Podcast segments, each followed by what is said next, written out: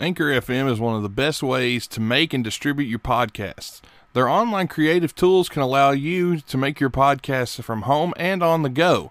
Anchor will also help you get your podcast sponsored with no minimum listenership and help you make money while doing your podcast. And distribution is the easiest thing ever. I've used many different distribution sites. Anchor so far has been the best, and they can get you on every major distribution site out there. They can take your RSS feed, whether you're creating a new one or if you're just moving a show from another platform. Sign up for Anchor at anchor.fm now. And when you get there, make sure you pay attention to everything they tell you to do, and they'll help make your podcast great and help make you some money. Again, head on over to anchor.fm now. Blog Talk Radio. It's the Tim and Tom Show on the Wide Men Radio Network, blogtalkradio.com slash Wide Men Can't Jump. The Tim and Tom Show is a unique look from two guys who have lived life to the fullest and now are looking back at the celebrities, news stories, and other things in a changing world and giving you their honest reactions. The Tim and Tom Show is brought to you by the law offices of Stephen P. New of newlawoffice.com also brought to you by Makeup Kennedy at facebook.com slash makeupkennedy and brought to you by wowfreecam.com. It is available anywhere and everywhere you find podcasts. And now we go to your host of the Tim and Tom Show. Here's TR and Tim. Take it away. Well, good evening or good morning, depending on where you're at.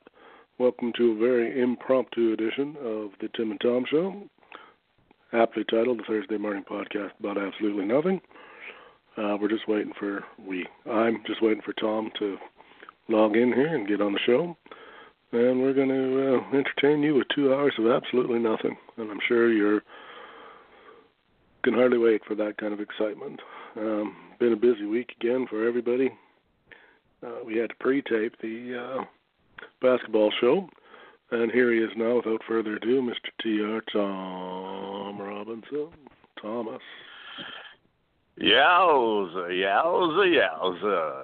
It's a lovely Wednesday evening, or slash Thursday morning, I should correct myself. yeah, yeah, it's a it's the Thursday morning podcast about absolutely nothing. As I just was telling the good folks, uh, a totally impromptu taping taking place here no notes, no no formula, no schedule, no nothing. Just gonna shoot the shit and see where it goes. Well, you could shoot the shit. I mean, if if you happen to pass a computer and there's some stories that are humorous oh, or I'm might... sure I'm sure something will come up in the in the conversation, but uh, I don't have a I don't have a list of them in front of me today. I I was uh, I mean we can go to the one that seems to get everybody's attention. Uh, um, Meltzer scandal, um, which on retrospect now I, I feel like uh, I might have got caught up in the whole uh, the whole Twitter thing got me a little bit excited. Although I didn't call for Dave's head or his job or even that he apologized. I just thought he was wrong. And other than that, um, I don't care what he uh, I don't care what he tweeted ten years ago or twenty years ago about I saw somebody bitching about, well, he said Sable was a bitch. Uh, Jim Cornette says Sable's a bitch every week. you know, every time he talks about her, he says she's a bitch, and worse. So yeah, I think people just, you know, there again. Uh, yeah, he has the right to make the statement, and then I guess he has to take the downfall for it when some shit comes his way. But like I said, I don't think that he should have to uh, give up his company or anything crazy like that. He said it, he owned it.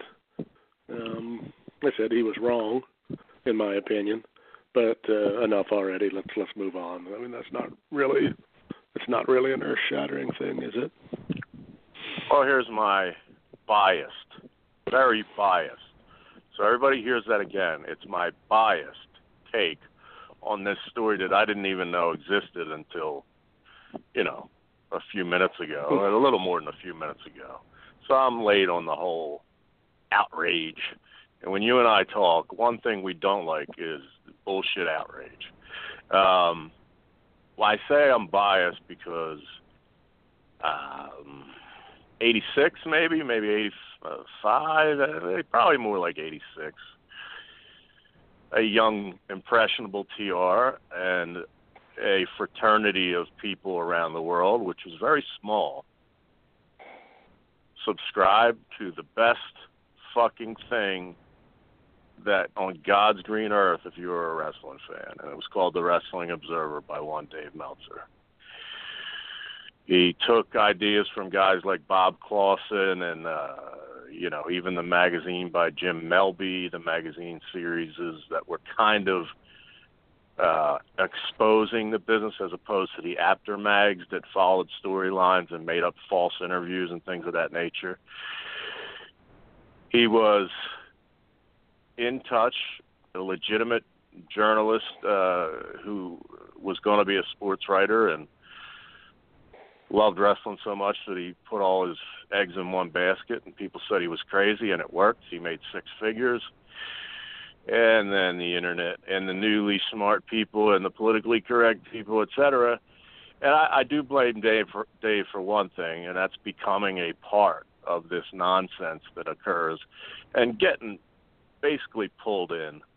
Uh, and uh, you know, in that way, I, I would say to Dave, in a joking, friendly manner, because he is my friend.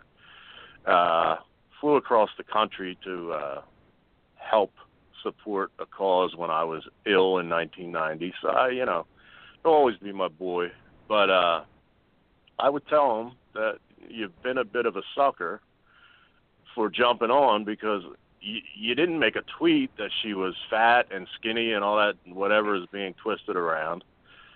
You made a comment like we do every week here, every day here. I do. Every time I've been on the air, I've made a comment about somebody's appearance, including my own and he didn't even finish a comment. Uh, it, if you're a cryptic decipherer of what he was intending to imply, it was that she was lighter in NXT and heavier now, which I I don't quite frankly I don't know that that's the case. I think she was hot then, hot now, and they got boring chance because they were in a city that thought they sucked. Um, and he stopped himself and he didn't come out, but it was enough for some goober to make it known. And definitely a male goober. It isn't like Peyton Royce is a subscriber to the Dave and Bryan Alvarez show. Uh, but it's convenient with the evolution because they're, you know, they weren't on SmackDown last night. That now, with the evolution, well, she'll be on next Tuesday. He's actually exactly. Dave Dave just handed her a renewed push and a new agenda, um, unintentionally. Uh, if he feels that there's a lesson to be learned and all that stuff for you know having an opinion that she was hotter like before and not now, then he, he kind of traded in his man card for political correctness.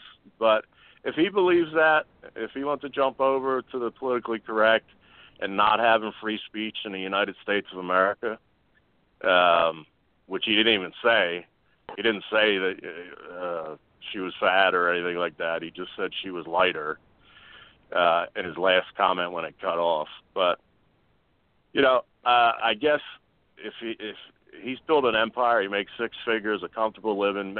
He, he, he makes more than well, currently uh, WWE is a fucking gold mine, but at one time he made more money writing about wrestling than 80% of those wrestling made. So I could sense, you know, some uh, resentment there for people falling on their back, but the guy was the best, still is the best at what he does. Uh, reporting, which Jim Cornette always points out, and I will concur, reporting now, on the Bryan and Dave show, it's just like the Tim and Tom show. It's opinions, not reporting. So some goober isolated a clip of his opinion, which they could do to you or I, or Nate, and say he would fuck, marry, or kill somebody. I think uh, you know you killed like Sasha Banks last week. Yeah, I did. if you could isolate that clip, some dork that doesn't like you, and you know it wouldn't be big because you don't have the observer and have that kind of you know what? shtick with with whatever. But if any dork out there wants to isolate a clip, now Peyton Royce, uh, I don't have a problem with. I think she's again hot as fuck. Anytime I saw, I didn't see that much for an NXT because sometimes I forget to watch unless I I didn't hear either. a good storyline. She didn't look But any different. To I think me. she's hot as shit now. Hot. Yeah, Yeah. good looking. That's all I know. And uh, you know, if, he, if if she's not his cup of tea, who gives a fuck? But apparently Peyton Royce does, who had to then take it to a ridiculous extreme by saying it's a message to young girls to starve themselves. Which, if you find me one girl, twelve or under, that's a subscriber to the Dave and Bryan radio show that airs at midnight and listens and will be influenced by that comment that she probably wouldn't even have understood fic- fictionally speaking like there's a little girl who subscribes to Dave's podcast. It's so fucking ridiculous. It's just it's just that Dave hates Russo. Russo hates Dave. And I I don't mind either of them to be honest with you. But Russo has his loyal pests. Dave has his loyal guys which I'm sort of one of but you know I won't say everything he says is right like the Russo people. And Cornette has his cult that says everything's right, and I like him too. But it's nothing. It's more ridiculous, probably, than any story we've covered. To say that little girls would, it's like saying little girls will will be affected by the Tim and Tom show. If there's a little girl out there that can that can call, freak. yeah, and the likelihood of a little girl being on the fence of not knowing what to do with herself at 12 is going to start being anorexic because Dave stopped himself and said, I, I, I think she was thingamajigger the way he talks. And it's hard to even decipher for me what he says because he's a great writer, but sometimes it's hard to, get, you know, understand Yeah, where he he's has going. a, he has a speech really fast. impediment. He he has a speech impediment. He does stutter occasionally and stumbles on his words every now and then. And he speaks fast, quite frankly. So that, that doesn't yeah, make it easier. And uh, so I'm a card carrying observer guy. I know that the careers of the Chris Benoit's, uh, I don't mean to bring him up first, but the Sabus, the Jerry Lynn's, the X Pacs, the Eddie Guerreros, we're all the Chris Jerichos, we're all dwindling, just like the guys now, like the Zack Sabres that have to go to Japan and England and everywhere else just to put food on their table. When the Observer was around and Eddie Gilbert, friend of mine then, rest rest in peace, and Paul Heyman, friend of mine then, were booking Alabama. They read the Observer and said, "Hey man, this kid Pillman's supposed to be really a badass up there in Calgary. Fucking played for the Bill, played for the Bengals rather." Kim Wood, strength coach at the time for the Bengals, recommended he was an observer reader. Recommended, hey Dave, check out Pillman. Checked out Pillman. Got reports from people in Calgary. There was no internet then. Word spread. Pillman got jobs. Benoit got jobs when Dennis would fly him in.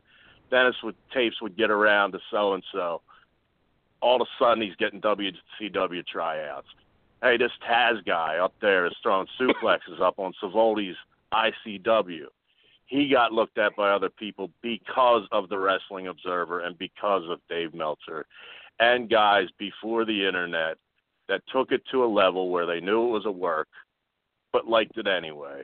His sources on the record after the fact were Terry Funk, Bruiser Brody, Eddie Gilbert, etc., Paul Heyman, Jim Cornette, all talked to Bill Watts, Jim Ross, all talked to him had an agreement to tell them about territories and so forth and real attendance, what the guys were really making. And it ended up, you know, some would call it the dirt sheets that weren't talking to them. Others would use Dave as a way to better their employment. Vince McMahon learned of people via the Observer. Along comes the internet and a few, and, and uh, Keller to, to some degree Keller, but I don't want to bring him into this. But uh, Dave was the original. When somebody dies, eh, now WWE.com is probably the most go to, but if not, it's obviously Meltzer. It's not Mike Johnson, and it's not fucking Wade, or it's not fucking whoever else is out there, it's, uh, Ryan Satin, fuck or whatever his name is. It's Dave. You go to the Observer to find out the details because he's a legitimate journalist who has credibility, and he finds out exactly what the fuck happened. And if he finds out wrong information, he retracts it. But uh, little tangent because it's, it's fresh on my mind, and if anybody out there can point out something that uh, I wasn't made aware of, that my rant is uh, off base for legitimate reasons other than oh, I hate that Meltzer guy because he gave Kenny Omega seven stars. I don't agree that fucking Omega and Okada are the best workers either. But that's a reason to hate a guy because he likes Jap wrestling. Well, hate Michael Elgin then. Michael Elgin's a good dude. He works New Japan, and he loves New Japan. He thinks it's the best wrestling in the world. I don't. I'm not in the matches. I'd rather watch Roddy Piper smack a coconut over Jimmy Snuka's head. That's why I like wrestling. But different strokes for different folks. Now I'm off topic, but Peyton Royce, you're still fucking hot, Toots. You're still fucking hot. And okay. Dave, maybe learn a lesson and stay the fuck off Twitter and just write your shit and don't listen no, to these fucking. This is the problem for me, and it's only and it's a small problem, and it's the problem I have when other people do it. Dave Meltzer's entitled to his opinion about anything and he can view sure. and he can and he can uh, he can voice that opinion anywhere he wants when it's about except when it, when he's doing his wrestling show and that's about wrestling. If he'd have said, you know what, she looks like she's a little heavier and it's affected her ring work, or I think it's slowed her down, or something like that, then I wouldn't have even nodded an eyeball at it.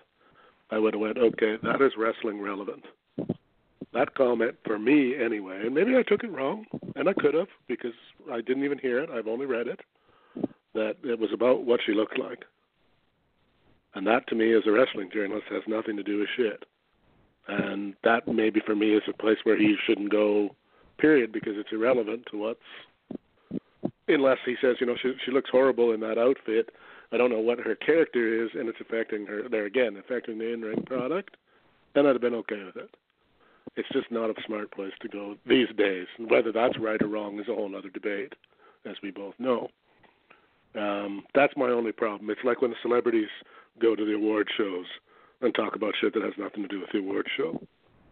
It's okay. No, you're allowed to talk about that shit, just not here. You know, if Dave Meltzer wants to take out a, uh, you know, wants to have a 10 minute, or if he'd have said, look, hey, and I don't think he did, but if he would have done, hey, look, this aside, I know this is a wrestling show, but this is my opinion on this, and I'm talking out of school here, that'd have been okay too. Small thing maybe, but you just got to be like he. I mean, I guess he's an older guy who who comes from our days, and he may have said it and not even thought twice. Well, obviously didn't think twice because he's not you know not in tune with that whole let's bash the guy, you know, pile on dog pile kind of thing that goes on. Um, I said I don't care that he said it. I don't have a problem with that. Uh, he's entitled to say it. I disagree. Uh, but there again, like I said, I'm not about to. Uh, it doesn't. Um, how do I put it? it? It doesn't bring into any dis disrepute anything he may have done previously or anything he'll do after. Uh, it's just it was a dumb thing to say. Okay, moving on. Because if uh, the last thing Peyton Royce ever hears that hurts her feelings is that she put on a pound or two, she's got a pretty good life. So, I, you know, you know, that, you that, know if that set if that set her that part I don't understand. That part I don't understand because, like I said, uh, to me, um, I watch every show on the main roster, and uh, now it's down to about 50% of NXT. I can't say I've been watching every NXT. But when I, you know, I was really into Gargano and uh and all that. Sean so there's there's been pieces that I've watched like a hundred percent for like two months in a row, and I saw the iconics on there. Uh, to me, I was just like, man, that one. They both got fucking hot bodies. Isolate this, you fags. They both got hot bodies. They're from Australia, and I envisioned a faction, but also the man in me with the testosterone, Emma, aka Tennille Dashwood, would be perfect because they're all from Australia and they all have smoking bodies, and that is a factor to me. Uh, if if Stephanie McMahon wants to bring the best wrestlers in the world that aren't good looking and have an evolution, guess what? Nobody's buying it. Uh, so play that, Maybe. fucking isolating pricks. Um, Maybe It's- you might be right. it is- We'll see. What what I think the bigger thing is though is, and I don't know, I could be wrong on this, and here I go jumping on the bandwagon. I think they. This is my take. After I thought about it for a couple hours, I wouldn't be at all surprised that that was brought to her attention. She thought about it, and maybe picked up the phone, talked to some people, and they saw that as a perfect opportunity They've been pushing the whole bullying, women are empowered, you know, the fucking pay per view and all that other stuff, women, women, women, women, which is all fine. And they saw that as a perfect example to throw somebody who has some name recognition and some clout, uh, and who people know and are going to talk about, that they saw a chance to throw him under the bus, at least a little bit, and they did it. And now well, sure. Okay, they they got their publicity. So let's so let's see. Uh, I don't know. I don't think Peyton Royce was on the uh, Summer SummerSlam card. Let's see if they figure out a way to get them on TV or on the network on Sunday. Uh, I think you're you can correct damn that be they sure are she's- not. You can, yeah, you can damn be sure she's going to be t- on TV on Tuesday. You can fucking guarantee it. And if they don't, then they missed the boat. Because whether it's right or it's wrong, it's a it's a beautiful angle to take on the television. Whether you, yes, It is. Sort of. Yeah, it is, whether you like it or not, but it's still a great angle to take on the TV. it's Somebody it's kind of hard. Girl. It's it's kind of hard to because I well, mean the whole world even is the angle, but if she walks out on Tuesday, if they introduce her and she walks out, she's getting the pop. Yeah yeah. I mean Okay, so now if they're I- smart I- enough to take that actually, I, do are they with still? In, I guess they're still in Brooklyn Tuesday for the whole weekend deal.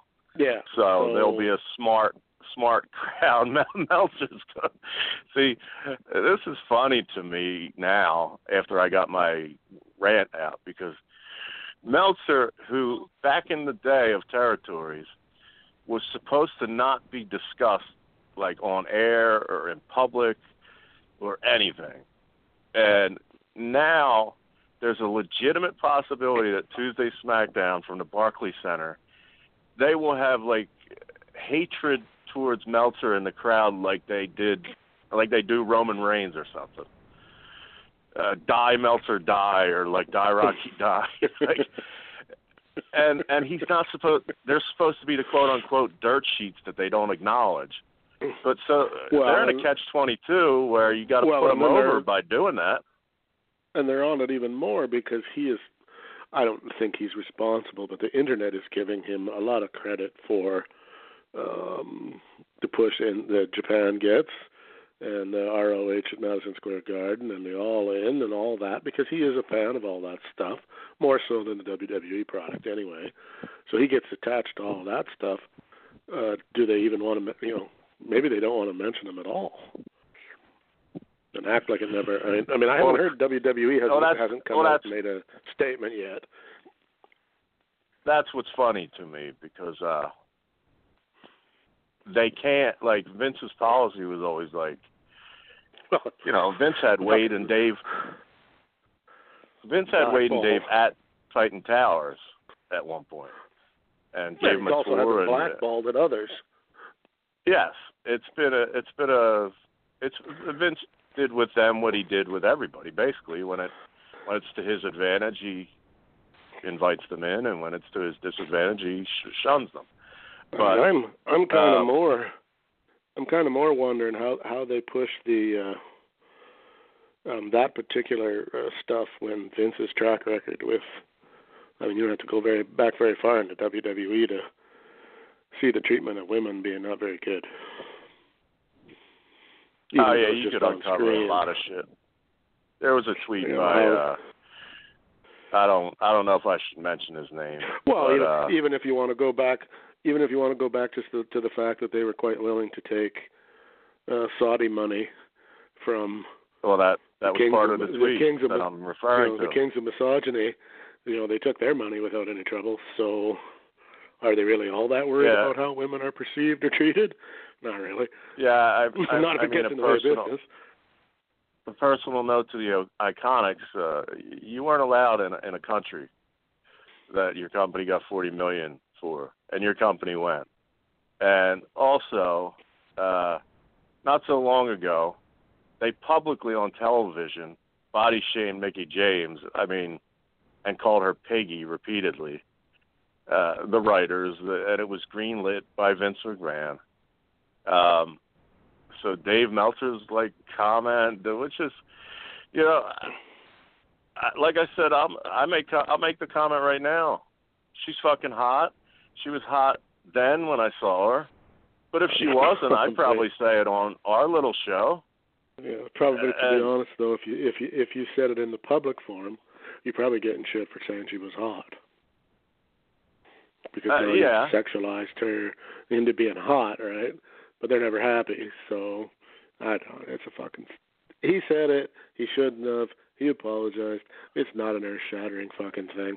The sun's gonna come up fucking tomorrow, um, and nobody. the one thing though, the one thing though that I will say, uh, in in a uh, serious note, believe it or not, is Peyton Royce just like my daughter and your daughter and every daughter is someone's little girl, and as as beautiful as she is, the one thing that tears at the most beautiful of women is any kind of um, appearance, body, face, anything, whether it be from other girls, whether it be from from mean boys at high school, etc. It does go deep in there. It it Right. does hurt their feelings. But you so would think in that no. case, he he should he should apologize if the one he was talking about was affected. well, and then regard. and then the trouble, the, the the bigger thing to me, the, the bigger fuck up, was when he apologized and then said she was attractive, which Uh, he never should have. Put, which he never sh- he never should have put that in there. He should have stayed away from that. Should have said what I said was Right. wrong. You took you took it out of. Actually, you know what? I got to be honest with you. He shouldn't have apologized at all. He should have said. He really should have said, "You took this out of context. It didn't. I didn't mean it the way you think I did. Here's how I meant it." And said, you know, I, I I'm pretty sure that you, or I have it on good authority, or I know that you've had a, a breast enhancement, and that's what I was talking about. I wasn't talking about your weight. I would have liked to have seen what the reply would have been to that.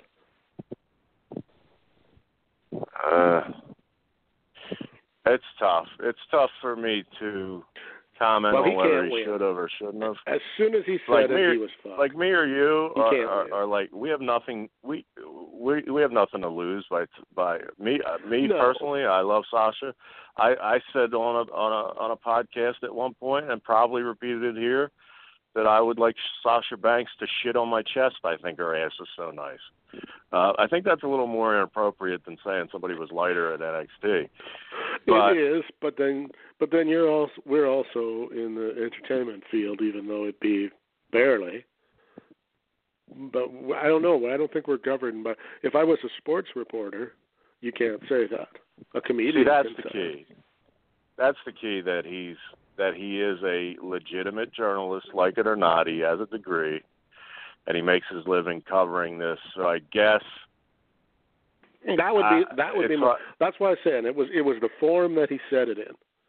If Dave Meltzer goes out after and the reporters go, so Dave, how you doing today? Or if he went on a talk show, or, or he, let's say he came on our podcast, and we said, what about that? What do you think about that Peyton Royce? And he would have said, well, she looks a, you know, she looks like she was a little bit lighter in NXT. Wink, wink. Okay, that's a totally different form. You know, we're not here for. We don't make our money selling wrestling. Whereas he does. That, that'd be the only problem I'd have with it. Otherwise, I don't care that he said it. Whatever. Moving on, because to me, it's just. I mean, you can beat it around all day long, and like you said, they he, he shouldn't have said it, but they've made too much about it, and they somebody took the football and ran with it, And then it gives everybody who maybe doesn't like Dave for other reasons uh, a reason to pile on. Um, then you get the guys who love him, who oh no, Peyton Royce is a cunt for fucking saying it, et cetera, et cetera. And nobody wins. And at the end of the day, what do we really have? A couple of trolls got their I- I- jollies on I Twitter. just don't, I just don't I just don't like her response of uh to little girl. she took it. She took it a little too personally. She should have maybe. Now they might starve themselves. Now they might starve themselves because That's there's true. little girls You that follow the that. iconic. People might look at that and go, "Jesus Christ, Peyton Royce is fat. Fuck, look at me." like No, I'm not. I uh, told well, I know what you're saying, but m- you're missing my point. Now that she's made that goofy statement, and uh, w- and she does have 11, 12 year old girl followers that Dave doesn't. She's the one who may create uh, that Hmm, that situation be by true. putting that stupid reply.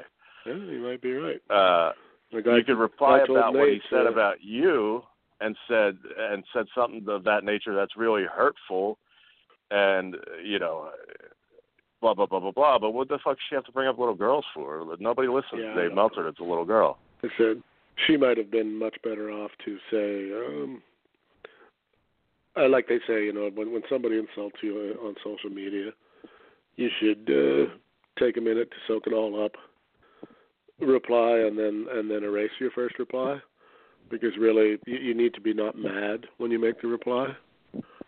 She could have she could have or when- or when you do a podcast Well, she could have she could have easily said, "Hey, um, you made this comment. Would you like to clarify what you meant?"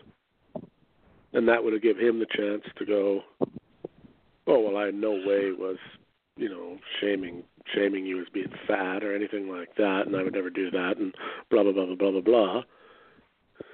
But no, she she just assumed the worst and went for the jugular, and and then we all then out come the trolls, right? Because if she doesn't react crazily to it, nobody else does either. Except maybe one or two loons who, because there's always those one or two out there that are just trying to stir it up. But I mean, it's, Uh, it's I know you- horrible. It's a pretty horrible world you- when when when the worst thing that somebody says about you is you look a little lighter a couple of weeks ago. That's, that's I want to make it clear again she's hot either way but anyway Yeah, well, that's uh, what I'm saying. I don't think Peyton Royce has got any problems that, you know, somebody somebody read that and went, oh yeah, God, yeah, she is looking a little heavier. We're going to drop her off our, uh, you know, whatever content. Yeah, well, I don't think she probably doesn't have any because she works for WWE, but you know, she she's not in danger of losing her job because somebody pointed out she was fat. I'll try to make this anyway, the final I'll try to make this the final point. You know what really grinds my gears about this situation? what, Peter Griffin? and I'm re- I'm really going to try to let this be the final thing I say about it. Yeah, well, we're going to make it because we're going to move on when you're done. She's in her early fucking twenties, right? And is gainfully employed from uh, Australia. And Dave Meltzer made a whole generation aware of how great all Japan women were before her fucking conception. He did more for women's wrestling than they're doing now, and and Dave Prazak is an unsung hero as well, who coincidentally has been an Observer reader since about 19 I don't know 89, who created Shimmer, which basically made Hunter and Steph say, "Hey, these chicks can work," and they look good and they're keeping in shape, and some don't look so good, quite frankly, but they can work and they have a presence. This stuff is not just moolah abusing chicks anymore. This is actually a legitimate sports entertainment uh, option. And Dave Meltzer was a pioneer in putting women over like Jaguar Yokota and Lioness Asuka, or Asuka if you want to pronounce it that way, and Dump Matsumoto, and Alundra Blaze, for that matter, as Medusa, staying in a dojo for two years, per Dave Meltzer's suggestion, directly, by the way.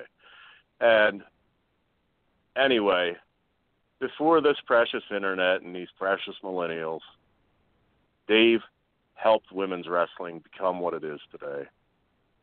He misspoke as a journalist, but in the big picture, Peyton, you're still hot. I don't think you want to bang Dave Meltzer anyway, and he's not influencing No. anybody to think that you're not hot. So, I all right, that's that's all. Okay, I got two things to say to that, and then we're done. First thing was I told Nate, I don't know about you, but when I look at Peyton Royce, Peyton Royce, the only thing I know is that is fat is me, for starters. Okay. you know we're big, we're big guys, so I mean I I look at those those fit people and I notice my own chugginess.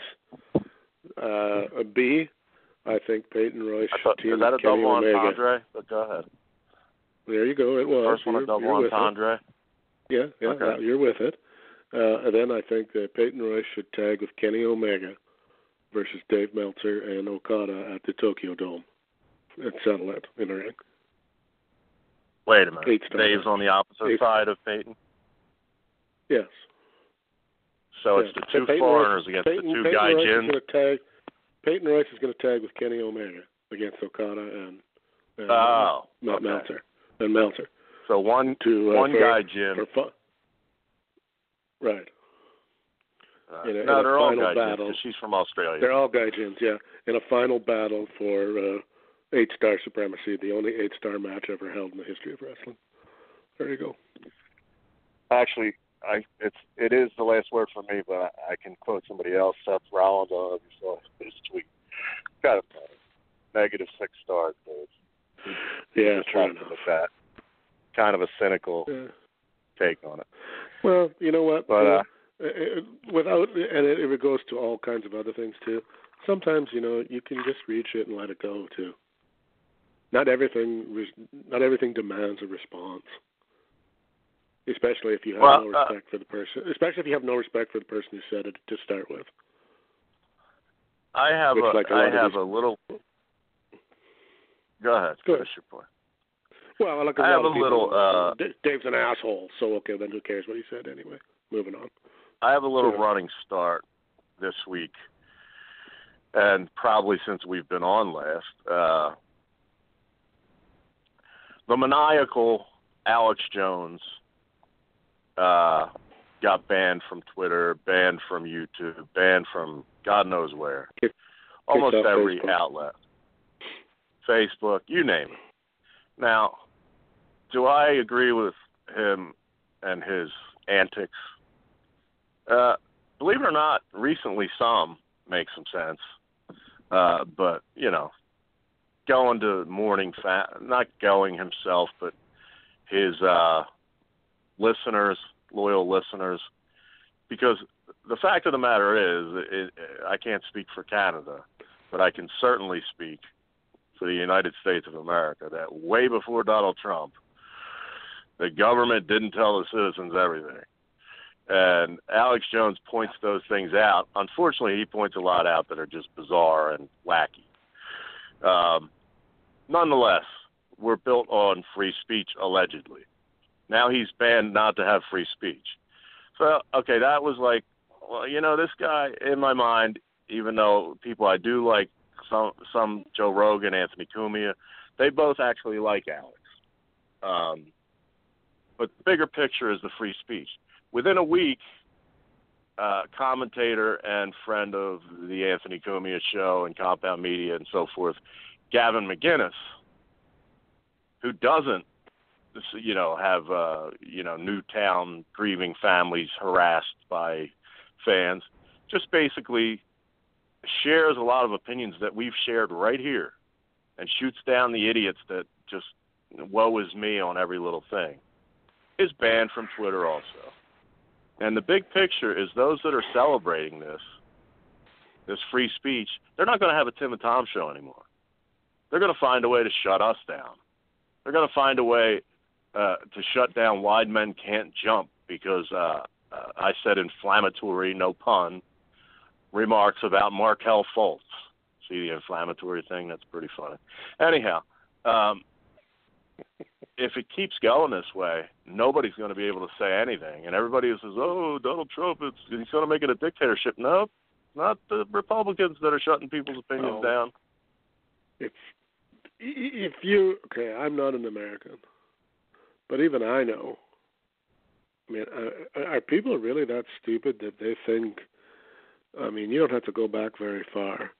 Uh, during the Gulf War, let's say, you think uh, uh, Bush picked up the phone and and that he didn't talk to whoever was in charge in Russia at that time, which might even have been Putin, for all I know, or that he didn't pick up the phone and phone China and say, "Hey, look, boys, uh, we're about to uh, kick the shit out of uh, Iran.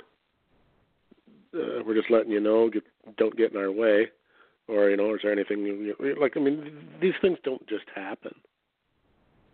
Uh, but he did. But he also didn't uh, go on television that night and go, "American people," and, and, and lay the plan out. I mean, the the press tried to do all that, but I mean, you know how long it takes to put something like that in place.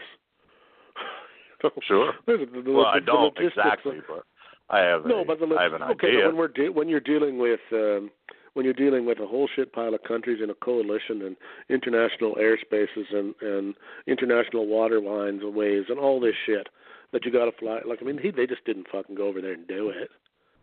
I mean, I can imagine somebody in the, in the State Department spent hours and hours and days and days and months and months working out all that shit and letting other people, you know, letting other powers know. But they didn't tell the fucking people they were doing it till it was already done. And then he announced, Right fucking, you know, as of midnight, we just started fucking dropping bombs on uh, fucking wherever because we're going over there to take Kuwait back. And he didn't ask them. They didn't ask the people if it was fucking okay or if they were on board. He just went and did it. I mean, Trump's done nothing like that. Not even close. No, no. So the outrage there again, it's not. If Trump was a die-hard Republican, people wouldn't be anywhere near as pissed at them as, as they are. They're pissed because he's neither. Yeah. That he, he he he's somewhere in between, and nobody can rein him in because he doesn't need to answer to anybody. And he really doesn't give two fucks if he doesn't get to be president next time around. He doesn't really care. He's going to fucking No. do what he wants to do, and he's going to do it how he wants to do it. And that's what pisses him off. Uh, that's what they don't like. Uh, Uh, admittedly, he, uh, you know, they say he doesn't act presidential, which I don't, I don't He even don't. know if there's, it, but, what I don't even mean? know. Uh, but, but that's what I'm saying. I don't know. I don't know if you if you have a definition of how to act presidential, but Well, you know, I, I know what they're, I know what they're, I know what they're in, implying, but there Right, is but- no But definition of how example, he he he didn't follow uh, like a little mutant behind the queen, and they were Right. all up in arms. And then and then somebody said, "But hey, we we fought a war, so we didn't have to fucking do that shit." why Now- why would why should he? Yeah, why should he bow down to the queen? I mean, well, they're equals. At, uh, uh, and if anything, actually, he's above her because she doesn't really have any power. yeah, that's all So, you know, what- now. Yeah, I know. So why why should he fucking grovel in front of her? And if he, and if he'd have groveled in front of her, then they'd have been fucking mad because he did that. He should have gave her a fucking. Russian leg sweep. No bat. fucking that would have been fucking something, eh? Oh, Trump! I mean, right. Stone Trump, Stone Trump, Stone Trump. He gives her a fucking, uh, a fucking stunner right there. Leaves her cold right in front of Yeah. the airplane. Gets back on the airplane, shoots the bird to the crowd, and they leave. Here, here, here Oh, here's no. the thing. Here, here's the thing. Um, They're fine. the thing that I was thinking about in uh, some work time when my mind has to wander. Uh, you know, it's been overstated how Bernie Sanders got fucked, so I'm not going to rehash that. Um, by their own people, by by Democrats and by Hillary Clinton So and all that bullshit. Yeah, so, so crazy. because and- and then and then they put this horrible documented horrible person. Female yes but a horrible person nonetheless against donald because ah, he'll never win. Well guess what? He won. He's a you know i like him but i'm a douchebag. I'm a street guy. Uh I don't like to act accordingly. I like to act like a normal person who's at the water cooler at work. He, even though his he's a president, he's a you know business icon, etc., acts like a dude who's on the street talking to his buddies, and he happens to do it on Twitter. Uh, a character flaw, maybe, but CNN's ratings are up. Fox and Friends and all that. Fox News is up. Colbert is up. All the ratings are up, and all their shows are dedicated to Donald Trump. When he's done, would think the, the first person they'll book is, or they'll try, I should say, Donald Trump. So he's over. Besides being a president, he's over in wrestling terms. And he acts like a dick. Like on Twitter, he'll say if somebody says like people omit that Don Lemon when he interviewed your and Tim's favorite guy, LeBron James. LeBron James made the first strike and said, you know, our country's divided right now about Donald Trump. Then Trump came back with shit talk on Twitter about LeBron being dumb. Now I don't know if LeBron's dumb or not. He didn't go. Well, he made a lot of money in his life. He seems articulate. I, I, I ain't gonna, I'm a LeBron, LeBron fan. LeBron talk. No, I, I don't hate the guy. He talks very street though. I'm a LeBron he, fan. He does. I don't know if he's dumb, he, he, but he does have that. uh Well, he talks like a guy who didn't finish grade twelve, which I guess he kind of did. But he talks like that, which he is finished grade twelve. Yeah, no, uh, doesn't mean stupid. Not to take away, not to take away the wonderful thing he did with the schools, but the first strike was given in that interview by LeBron James about Donald Trump. So Trump, as the kids say nowadays, clapped back and busted on Don Lemon and said, you know, uh, I forget the quote, but it was something about LeBron being dumb. It was a it was a slicker quote than that, but so Trump is a street guy. So what you had in the 2016 election is, do I want to vote for this millionaire who basically a billionaire if you believe him, I don't know. We don't know what he is. Billionaires run the country anyway because they fucking flood politicians with money to do things the way they want. So he cut out the metal the middleman, ran as a Republican, won with his white trash like views, whether they're sincere or not he hit what a lot of middle America loves. You know, fuck this, man. Uh, we're going to get jobs back. We don't want other motherfuckers in this country. We don't want them in this city. We don't want them in this town. We don't want no crime. Fuck them people. And they voted for him because it was him against some uh, someone that everybody knew was a legitimate, evil, rotten person. And it was close. Oh, I. Alleged. I I still don't buy that she won the popular vote. I think that's just to save more riots around the country. I think they just threw that the fuck in. It doesn't. But- it doesn't matter anyway. She's not the first one to win the popular vote and not win.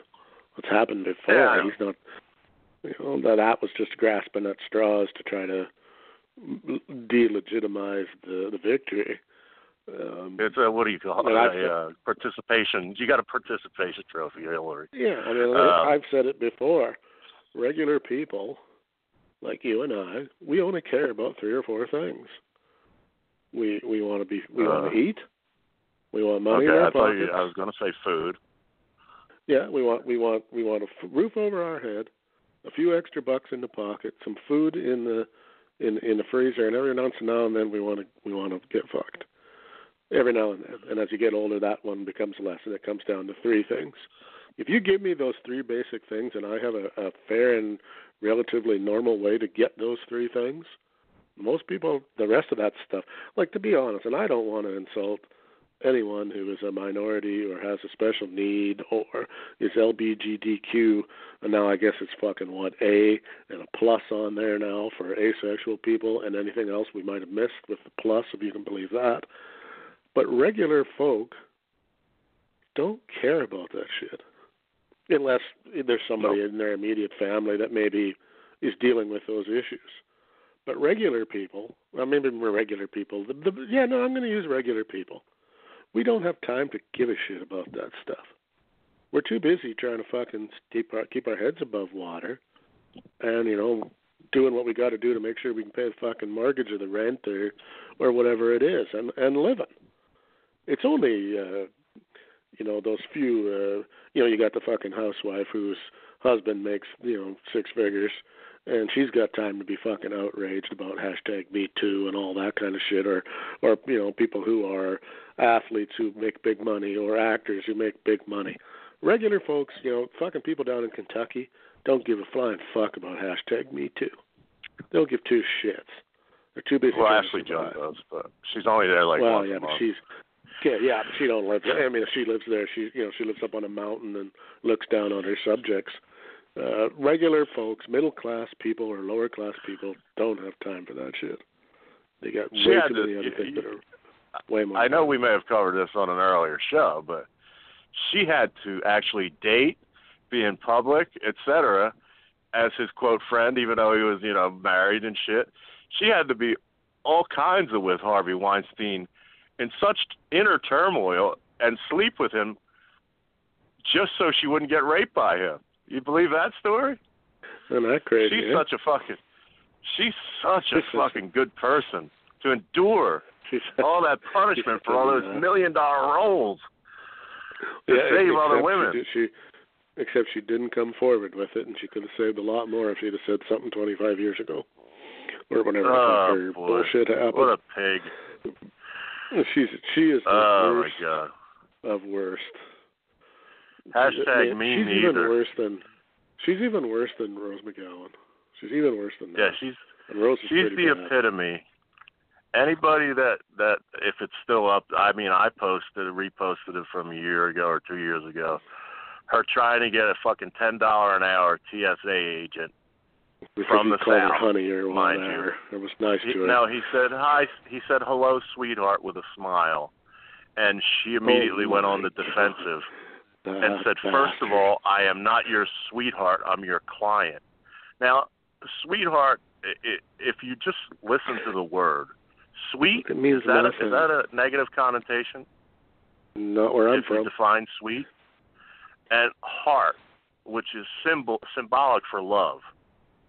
Sweetheart. Well, in the South, it's uh, such a term of endearment where she's from, and some in the Northeast, uh, in the early women's shit, would say it was degrading because of the way men sometimes would say it, like, uh, get, "Make me a sandwich, sweetheart." You know, uh, one of those movie roles. or okay, but that's but So- that's not a degrading on the sweetheart part. That's the sandwich. If it was if it was hey go get uh go get a couple hundred dollar bills out of the safe so you can go shopping, sweetheart, they'd be okay with that. Yeah. So this bitch, you know, on top on top of everything, she she on video did her only mm-hmm. Facebook live because she was compelled to tell the public Yeah. rotten TSA who's just trying to do his ten dollar an hour job and keep fucking bombs off a plane. Quite frankly, that's what they do. No matter if you hate them or love them, and you hate taking your shoes off, you're at least not getting a fucking plane exploding in the middle of the air, no matter how much of a pain in the ass They have a job to do, and it's not to make your day great. It's not what they're there for. Right. So the fact that they were even being And nice at all, she has- is- she has a video out trying to get this guy fired. I don't know what the result was back then, nothing. but but it was only a capital like cross the T, dot the I. You know, it's no secret that I have not many, but I have a few friends in country music. Uh, her mother and her sister were the Judds. For those who don't get the reference, I have and they don't a few and friends. they don't like her very much. I have a few friends from uh, the University of Kentucky. That you know, y- y- f- friends from the other show that I was on, et cetera. It doesn't take that much to figure out. And I've been on 15 movie sets. I haven't made friends with A-list stars, but I've talked to a few. I can tell you that from all three of those worlds, she is universally hated. disliked. She's one of those people that then I almost see this video. how she became a star. Well, Oh, we know minute. how She- she, did. Good old people. She Weinstein, fucking sweaty body. she took she took some she took some dick. That's how she became a star, right? Okay, now things are clear. And she took it and kept her mouth shut to save everyone else. Yes, what a fucking, Fucking- martyr she is. Gosh, Yeah, because there's a this there's turned into Tim and Tom people we hate. Yeah, there's a certain person from Kentucky who draws quite a bit, who would like to lynch her from a from a very very stout rope. and you know who I'm talking about. Um, Uh. yeah, because apparently apparently she likes to make herself. Uh, she she likes to get on the big screen at uh, Kentucky uh, sporting events. And You know, like I uh, couldn't uh, name three players college. in the history of the fucking program. Yeah, particularly the college sports. She likes to get on the big screen and have everybody cheer that she's there. And apparently, she, they don't like her much, which makes me wonder how who she knows. Well, maybe she's got a fucking uh, maybe she's got a couple of governors or something like that in her belt. Gosh, yeah, well, yeah. I mean, You know, because well, she's not really that big a name anymore. I mean, what does she do anymore? uh, She's complains uh, about she's- people at TSA. Yeah, I mean, she's That's not an gig. active movie star or anything anymore, really. Because well, fuck, nobody'd have her on the set now. I don't imagine.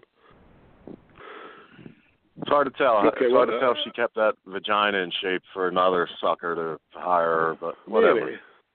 Okay, we'll we'll segue out of that one into here's here's one that I do know, and I don't know if you saw that. Do you know who Ruby Rose is? Uh, I know Amber uh, Rose. She's from Australia. She's a, a, a she's a female actress, but she's a cisgender. Um, so I'm not. I don't know what a cisgender is. I I think she's not straight. She's not gay. She's not bi. She doesn't see gender at all. I think I could be wrong on that, but I'm pretty But sure. But she herself is a female born. Right, right, and she's a fairly attractive, although she Okay, kind of so has. she's one of these wackos who just says that there is no gender. Everybody can decide. I, as far as I know, I, I could be wrong on that, but but it's it's not relevant to the story anyway. okay. Um, the the the uh, CW is going to do a Batwoman show, I believe it is, or no, I can't remember. It's a superhero show anyway, and one of the incarnations of this female superhero in the comic books, in one of the versions, she's a lesbian. So they decide, well, they're going to cast her as this part, which would be, I supposedly anyway, the first time this has ever happened. So of course, immediately there's uproar from, okay, well, the original version of this person was not a lesbian, and she was Jewish, so that's bullshit. Which, who cares, right? But the funny part for me is the LGBTQ community, they're outraged because the character's supposed to be a lesbian, and Ruby Rose is not a lesbian. She's on, she's cisgendered. Now they're mad too, because she's not really a true lesbian. She'll sleep with women, but she's not a true lesbian, so she can't play the part either. Well, cool, man. to- I was fucking worried needs- about fucking that guy in the ass last night, but uh, I'm not a true fact now. Thank you uh, well, for well, clarifying. uh, apparently, apparently, Tom, you the only parts you can play in the movie, and actually, you should get every part from now on. If there's a bus, if there's any scenes with bus drivers, you've got to get that part because you've actually been a bus driver. or carriers or podcasters. What? Or carriers or podcasters. Yes, or well, or if there's anything to do with independent wrestling, they better Yeah. call you. Um, any managerial type jobs, you've done that, so that you you can apply for those now because you've actually been a manager. Whereas, Yeah. I mean, what what does what does playing a fake character in a fake show about a fake universe have to do with your Nothing. sexuality? Absolutely Nothing. fucking nothing. But I just think it's funny You know that, that both the straights and the lesbians are pissed off. That just kills me. The, uh, So now we got the lesbians and the Ruby Riot? cisgenders at war. Or I mean, Ruby Riot. Are they pissed off at Ruby Rose, or is she part of the pissed off this? No, she they drove they drove her off Twitter because first she took about two or three days of shit from the straight people. Oh, fucking she can't be. What the fucking this is bullshit. Then then somebody in the LGBT community went, hey, wait a minute, she's not really a lesbian. Then they started in on her. So so she's went social media quiet because she can't she hasn't got a place to even hide anymore. You say you say she's pretty hot. She's. I could see like if she grew her hair out and all that, she'd be she'd be a good looking woman. Yeah. Well, Ruby Rose, I'm here for you, babe. I was just thinking. My first thought when you first started the story was because uh, she's going to play a hero, um, but it's a lesbian. I, I just the song from the Foo Fighters and Dave Grohl singing, "There goes my hero," and he's running into a burning building, and there's two chicks eating Yeah. each other out that he has to carry, or scissoring. Sweet. That'd be a nice fucking video. That's a video. Yeah. Well, like some somebody said, so you know, okay, does that mean that um, uh, we need to go back and take away any Academy Awards that uh, uh, Jodie Foster has won because she's a lesbian, but she's always played straight people. So really, that's that is how can that be an award-winning portrayal? She doesn't know what it's like to be straight. She can't act Jodie. I mean, nobody can. See, I, Yeah, she's a. if I yeah, knew this, a it's a forgotten fact. Jodie is Yeah, she's uh, into the into the vagina. Huh? Yeah, big big time. Um, Wow. I mean, who cares, right? I mean, that that is one of the times where I don't care. Uh, if she can play the part, she plays the part. I mean, I don't turn on a movie and and go, okay, who's starring in this baby? Oh, it's uh, it's Brad Pitt. What what what's he playing? Is he playing a straight guy? Oh, thank God, if he was playing a gay guy. I can't watch this. Uh, I might be able to You know, watch whatever. of that shit. Anyway, Well, no, but uh, but no, no, but no, but you couldn't watch it because he can't play gay. I think I straight know. people can play gay, and I think gay people can play straight. It's if you can act, you can act, right? I mean, I don't know that. I mean, uh, that uh, that what's called that uh the name's escaping me. The two cowboys, the one's dead. Uh what the fuck Tom, you're not helping much. Two cowboys and one Brokeback dead. Mountain. Holy fuck.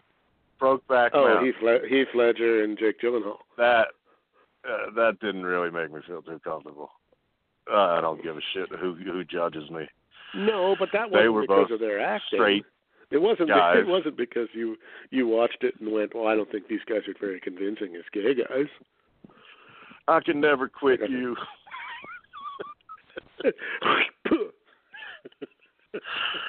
Oh, those queers. No wonder you killed yourself, you dope. The Olsen twins are killing you. I could never quit you. The Joker. Of course What you're a a joker. Hide your fucking Oh, face. What, a line! God. Uh. I've never seen that whole movie. I can never get past. Uh, you can't. You can't watch it. Yeah, It's hard yeah, to watch. It's just, no, I'm. This is not material. That this is not entertaining in any way, shape, or form for me. None. Fucking dude, after he did it, after he signed up for that shit, he started, you know, painting his face and and and gave the uh I whatever mean, the yeah. Dark Knight performance because he Yeah. wanted to hide and didn't realize it is because he was fucking taking in the ass from Jake Gyllenhaal, and then he and then he had to fucking shoot himself up and call the Olsen twins to get him some Narcan. He's Yeah, all I mean, fucked up. rather. I was more comfortable watching Jeez. a documentary about Hiro- Hiroshima than I was watching that shit.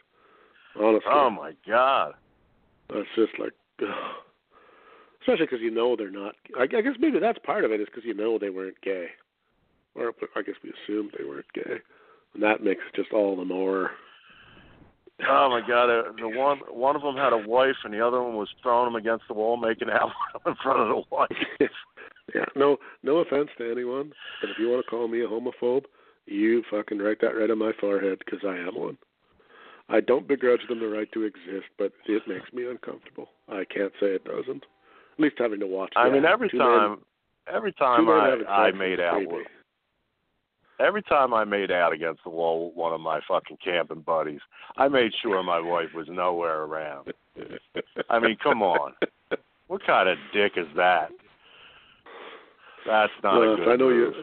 I know you don't watch South Park, but they had a whole shtick about that, where the two friends they go to a par- they go to a party and the guy's got a, a, a hot tub.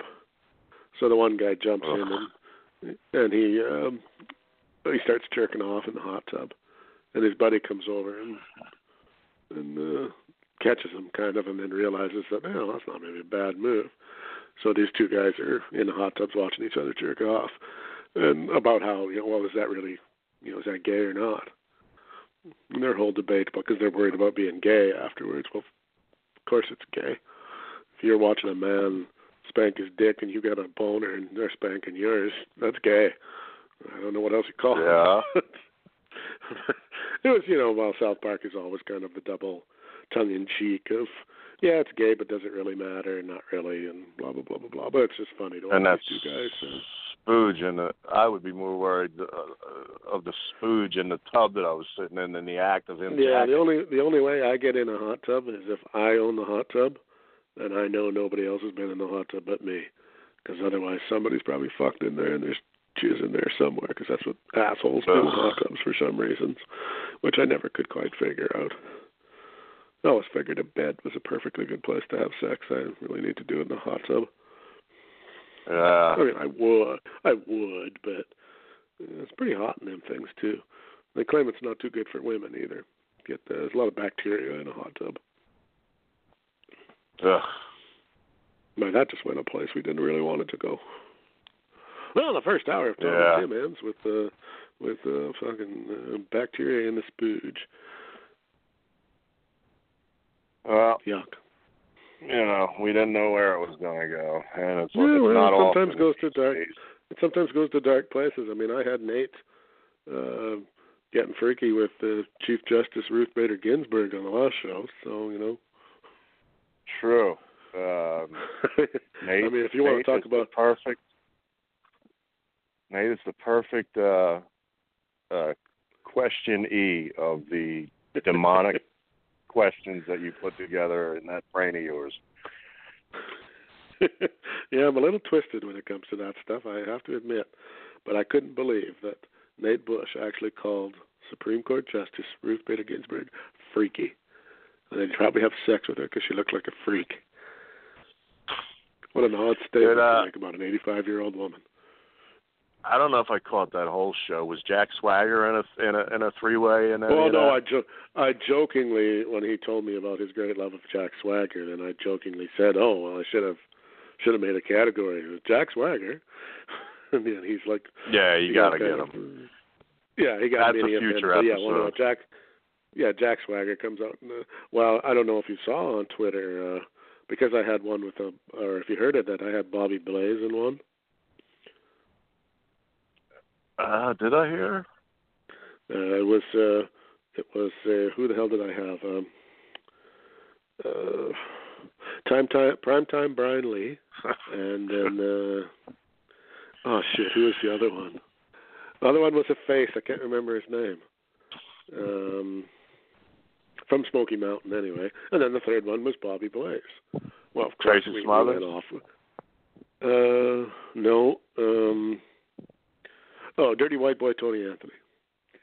Oh, okay. I worked with him, by the way. Well, you know, it, it pop, He I knocked- knew it would pop me out. Nate. Oh, sweet. I, I knew it would pop Nate, but I didn't realize the response I was going to get for Bobby Blaze. And then we went off a little bit on Bobby, you know, because you know, Bobby is a crazy motherfucker, and I mean he's the craziest guy I know. He has zero. He even has less of a filter than you do. And you're Yeah. you're, you're you're careful every once in a while, but Bobby says whatever's on his mind. He doesn't give two fucks, which is uh, kind of Yeah. his appeal, really. I said, well, you know, he's a crazy motherfucker, but he's also smart as a whip at the same same breath. And then we went Yeah, on. very and, well, you educated know, man. yeah, I said at the end of the day, you know, uh, Bobby Blaze could could could uh, do the schoolboy roll up on me at a at a swingers place anytime. Well, Bobby listened to the show and and loved it, of course, as as we suspected. So I Cool. promptly invited I promptly invited Bobby to participate in the next Mary Fuck Kill, which he is all for. So my devious mind is hard at work coming up with a set of people that will even rock Bobby Blaze's world, which is going to require some thought because I kind of yeah, figured that's, I don't know. What. Yeah, I didn't know what your thoughts would be, but I kind of figured, you know, if it's three women, Bobby's going to be what's the problem? Fuck him, fuck him, and fuck him. Yeah. Pretty True. much. He ain't, So I'm gonna. have- ain't gonna kill anybody. yeah, I'm gonna have to get creative, and uh, I'm gonna have to do some research on Bobby Blaze and see if he's got some uh, some people in his past and or some enemies that I can bring up. Because I did have the brief idea that if I knew who the warden was when he was uh, worked in the jail, that that would probably be a funny one. yeah. Yeah, I I, I can uh I can chime in on some of them uh, off air, some suggestions. But yeah, that that would be I, eight. I, I'm pretty sure that uh, you can you can be on the show, but you can't participate because your mind is as bad as mine, and all you're going to do is uh, you're not going to be aghast at any of it. Whereas Mr. Nate, of course, just he can't help himself as he envisions right. Uh, as he envisions himself having to have sex with uh, you know, whoever it might be. With Whereas said, you would just. Well, I I, don't. I think uh, Nate has some troubles uh, uh, disqualifying people. yes, he does. He uh he wants to spread I'm his like, okay, there's. Yeah, he's he's not too fussy. he wants to spread his love worldwide. He he drew the line at Roseanne, but he didn't have any problem with Rosie O'Donnell. And I'm like, well, if I have to, but Jesus, really? I mean, oh well, you heard the I, I give him Ashley Ashley Judd and Rose McGowan and Alyssa Milano, and he was all about Ashley Judd. And I'm like, okay, they're all crazy, but at least Alyssa Milano still looks pretty good. Yeah. You know, she's batshit uh, crazy too, but I don't know. I don't know if I fucking nodded out because I remember the Ashley Judd, Alyssa Milano, and uh, Rose category, and I remembered some other things, but I didn't remember the Brian, Bobby Blaze, Brian Lee one. yeah, that's was uh, that was the second to second to last, I think. Maybe I maybe I nodded out when I was listening. I mean, and I definitely crushed him with Stephen P. New. He didn't see that coming at all, and I don't know how he didn't, but he didn't. Wait a minute. I mean, did I hear that one? Well, that was the last one. Was uh, Ruth, Ruth Supreme Justice Ruth Bader Ginsburg, Gloria Oh, Allred, that. Oh, oh, or our good friend Stephen P. New. Now I'm mixing that up with an off-air conversation we had where we were using our, which I can't reveal now because we were going to unveil that using our sponsors for another reason, type Oh, of uh, all thing. right, fair enough. Yeah, so I mean, I mean, Nate had to even stop about. I mean, he he he wanted to have sex with Ruth Bader Ginsburg over. I mean, Gloria Aldridge's a cow, but I mean, it's, I mean she's seventy-two. I guess maybe you don't maybe you don't lose a lot there, but it was bizarre, very bizarre. How bizarre! But he's- How bizarre! How bizarre! Dun, dun, dun. Uh, who who sings that song? I, don't know. That was I one of our uh, trivia questions. I. Ooh, baby, you're driving me crazy. How bizarre. Dun, dun, dun. Yeah, I don't fucking know. Yeah. Um, every time I look around, every time I look around. You're in the I gotta tell. Oh, I gotta. I gotta. I gotta tell you something baby. totally different. Diff, totally enough. different than, than what uh, what we usually talk about. oh, I gotta. uh I gotta let you know. Um, a a non-conversation piece generally on the White Man Can't Jump Network is Major League Baseball, other than derogatory. And these Philadelphia Phillies, well, at least they were winning. I think they won against the Red Sox. Um, They have they have an incredibly great record here in Philadelphia. Uh, these Phillies. not the water. They lost. No, I said it's the water.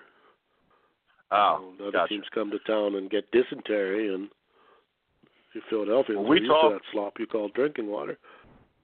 We talked briefly about these Boston Red Sox being like a million games ahead in the AL East in the class. of The, Philadelphia. Phillies, de- Philadelphia Phillies defeated the Red Sox seven four tonight. Yeah, so right now versus these top dog Red Sox, the Phillies are two and two, and it took like a bullpen blunder where they'd be three and one against them. Uh, we have uh, uh, the World Series pitcher from Chicago, Jake Arrieta, is our number two. And our number one is Aaron Nola, who was a big time prospect way back when, when the Phillies were good. Remember, like 2008 and all that. Um, 2010, Roy Halladay, uh, R.I.P. Um, Halladay, yeah. Anyway, uh, Aaron Nola was a prospect in their organization that was said to be an ace, and then struggled out of the gate, but apparently they're they're a hot one too, as I haven't really paid attention until now.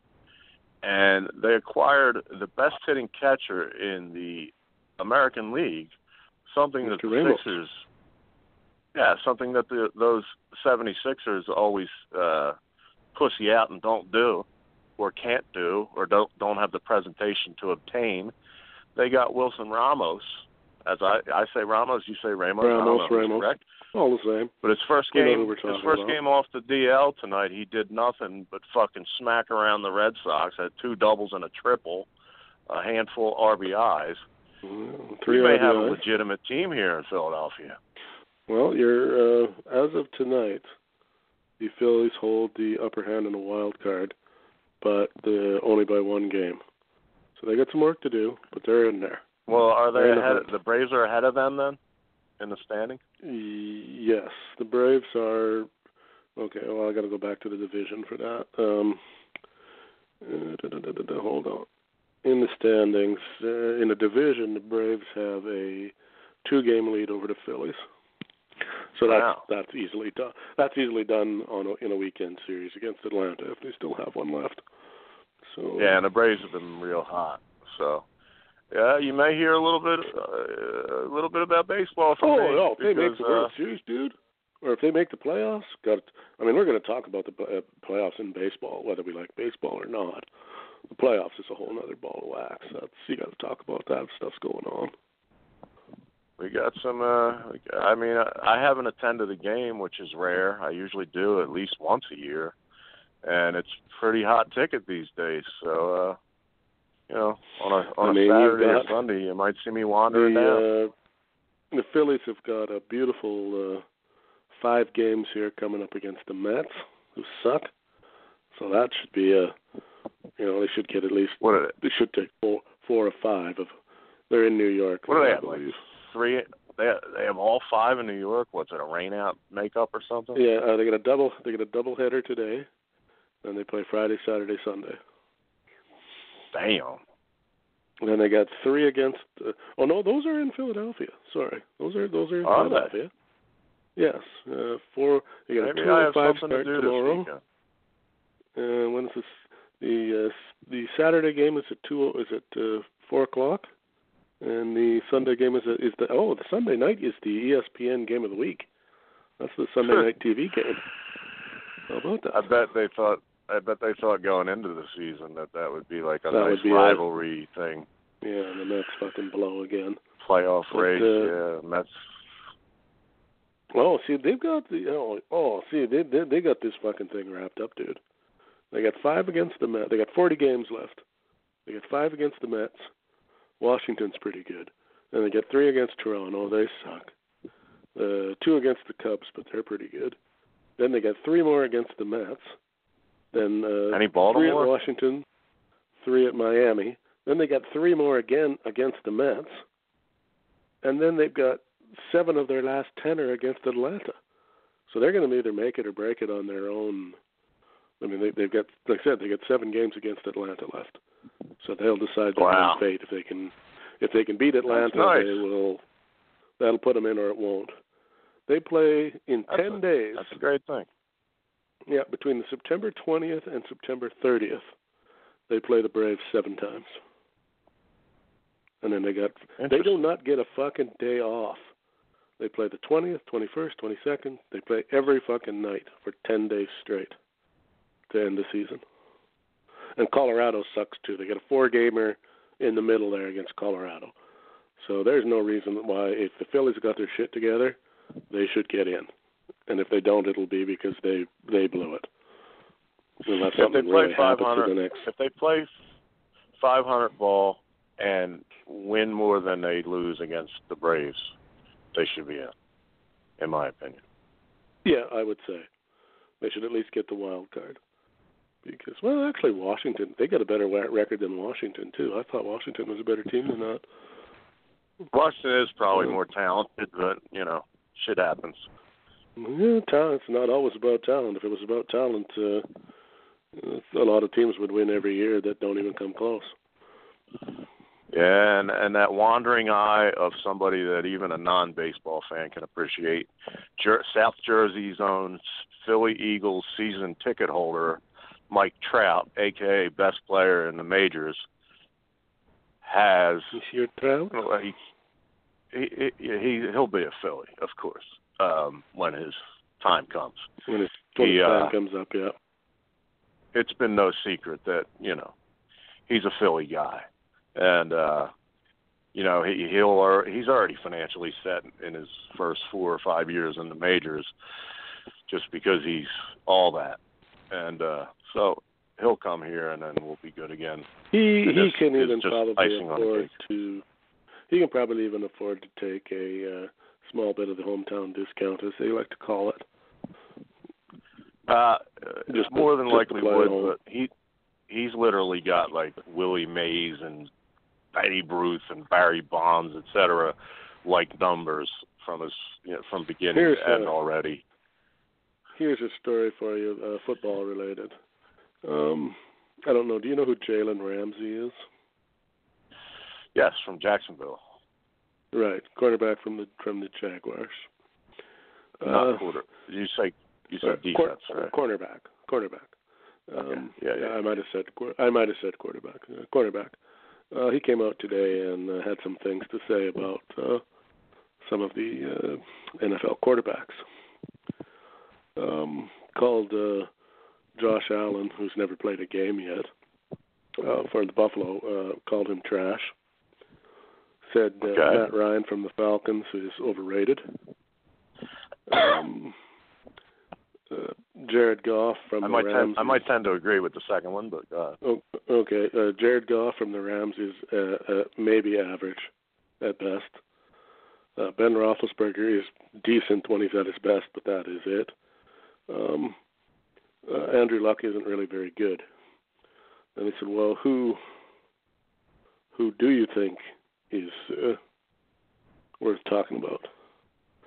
To which he, I'm trying to find that part.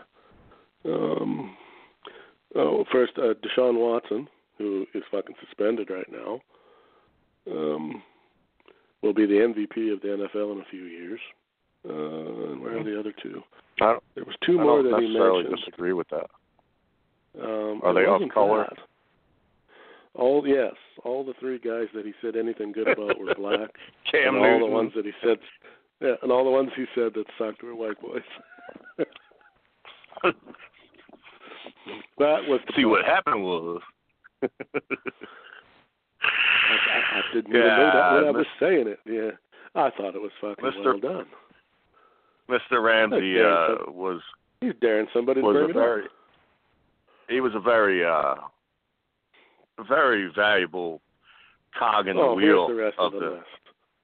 Here's the rest of the list. He didn't. He didn't get all white boys, but uh, Baker Mayfield. I don't understand how he's the top pick. Uh, Joe Flacco sucks. Uh, Rodgers and Brady. Ra- Rodgers and Brady don't suck. Um, Tyrod Taylor is totally underrated. No, he's not. He sucks. Marcus Mariota is totally underrated. He's he's a great game manager. Oh, he's Hawaiian. Okay, but he's not white though.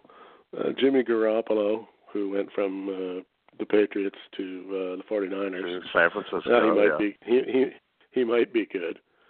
Uh, Deshaun Watson will be an MVP. Carson Wentz will be an MVP. So that's a white guy, I guess. Uh, yeah, he he basically Carson- most of the white boys. Uh, Eli Carson's Manning. down anytime he- Eli Manning's been in. Yeah, Eli Manning's only been good because of Odell Beckham Jr. Otherwise, he'd suck. Uh, does he remember a guy named Plaxico Burress? Uh, Bortles, Blake Bortles, Bortles do what he got to do. That was his statement, which I don't. I'm not quite sure what that means. Um, Drew Brees. That means Drew it's Brees his is own. Okay. Uh, uh, who else we got? Ryan Tannehill from the Dolphins. I haven't heard good things. Matt Ryan's overrated, and Drew Stafford. Drew Stafford. His comment about Drew Stafford was he's straight, Matt Stafford. or Matt Stafford was he straight. Not quite sure. Uh, is that a is gay that black thing or? For, well, is that yeah, is that black speak for something else that I or some kind of slang or something that I don't? It But he could be basically- he straight. basically like, said he's about-. I mean, he's I straight. mean, he couldn't he's really. He, yeah, he he couldn't really say anything about um, uh, Rodgers and uh, Brady because, of course, they've all won Super Bowls and MVPs and shit. So he can't say anything about them really. But anybody else pretty much sucked, except for a couple of black guys and one or two white boys. But the rest of them sucked. So he's not a big fan of the quarterbacks, Mr. Ramsey. So I can I'm tell from him see- saying that. I can tell from him saying that shit that he plays fantasy football for one. Um, two, he's uh, he's he was known. I wish I had the specific, but he was put in the public eye last season in the playoffs because he guaranteed a victory. I believe over the Patriots in which he lost but it may have been over the Steelers in which they won to advance the Patriots. So he became like, uh, and he was a hell of a player as a young buck. So now he's got a voice, so to speak. Well, he's only he's only been in the this is this is only headed into his third season. yeah, he's a young guy. he really doesn't have a huge resume with which to speak of yet. I guess he was hot But he shit did in Florida, guarant- at Florida State, but He did guarantee a victory over either the Steelers or the Patriots, and one of them happened and one of them didn't, or maybe he guaranteed both. I don't, I forget, but but you know, uh, I kind of like the idea of you know he's a cornerback, and I he sort of like to see it firsthand. Well, and he and he's definitely you know okay if there's any you know he's I have just challenged you motherfuckers throw at me Yeah. you know and if he if he's if he's good he'll back up his talk and if he's not well he's going to have to eat some crow. But I mean isn't that kind of sort of Deion Sanders ish kind of where I really think Yeah. you know you're okay but you know this is this is me we're talking about over here you aren't going to throw in my direction. And I got to be Yeah. honest I mean Deion was Deion was pretty good but uh, half the time, how the hell would anybody ever know? Because they just didn't bother throwing there quite often. The last couple of years Yeah. he played for the Cowboys there, I don't really know if he was any good or not because they just never went at him. Or very fucking rarely. They just, well, you know, he's Deion Sanders. Maybe we won't throw over there. Even though they probably could have, because when he played for the Cowboys, he really wasn't that good anymore, in my opinion. But I just thought it was interesting that he talked some shit about some guys you don't normally, you know, usually the quarterbacks are kind of off limits. You don't usually hear much criticism about them from from anybody. I thought it was kind of interesting. Uh, You know, I like his moxie, and he's certainly talented.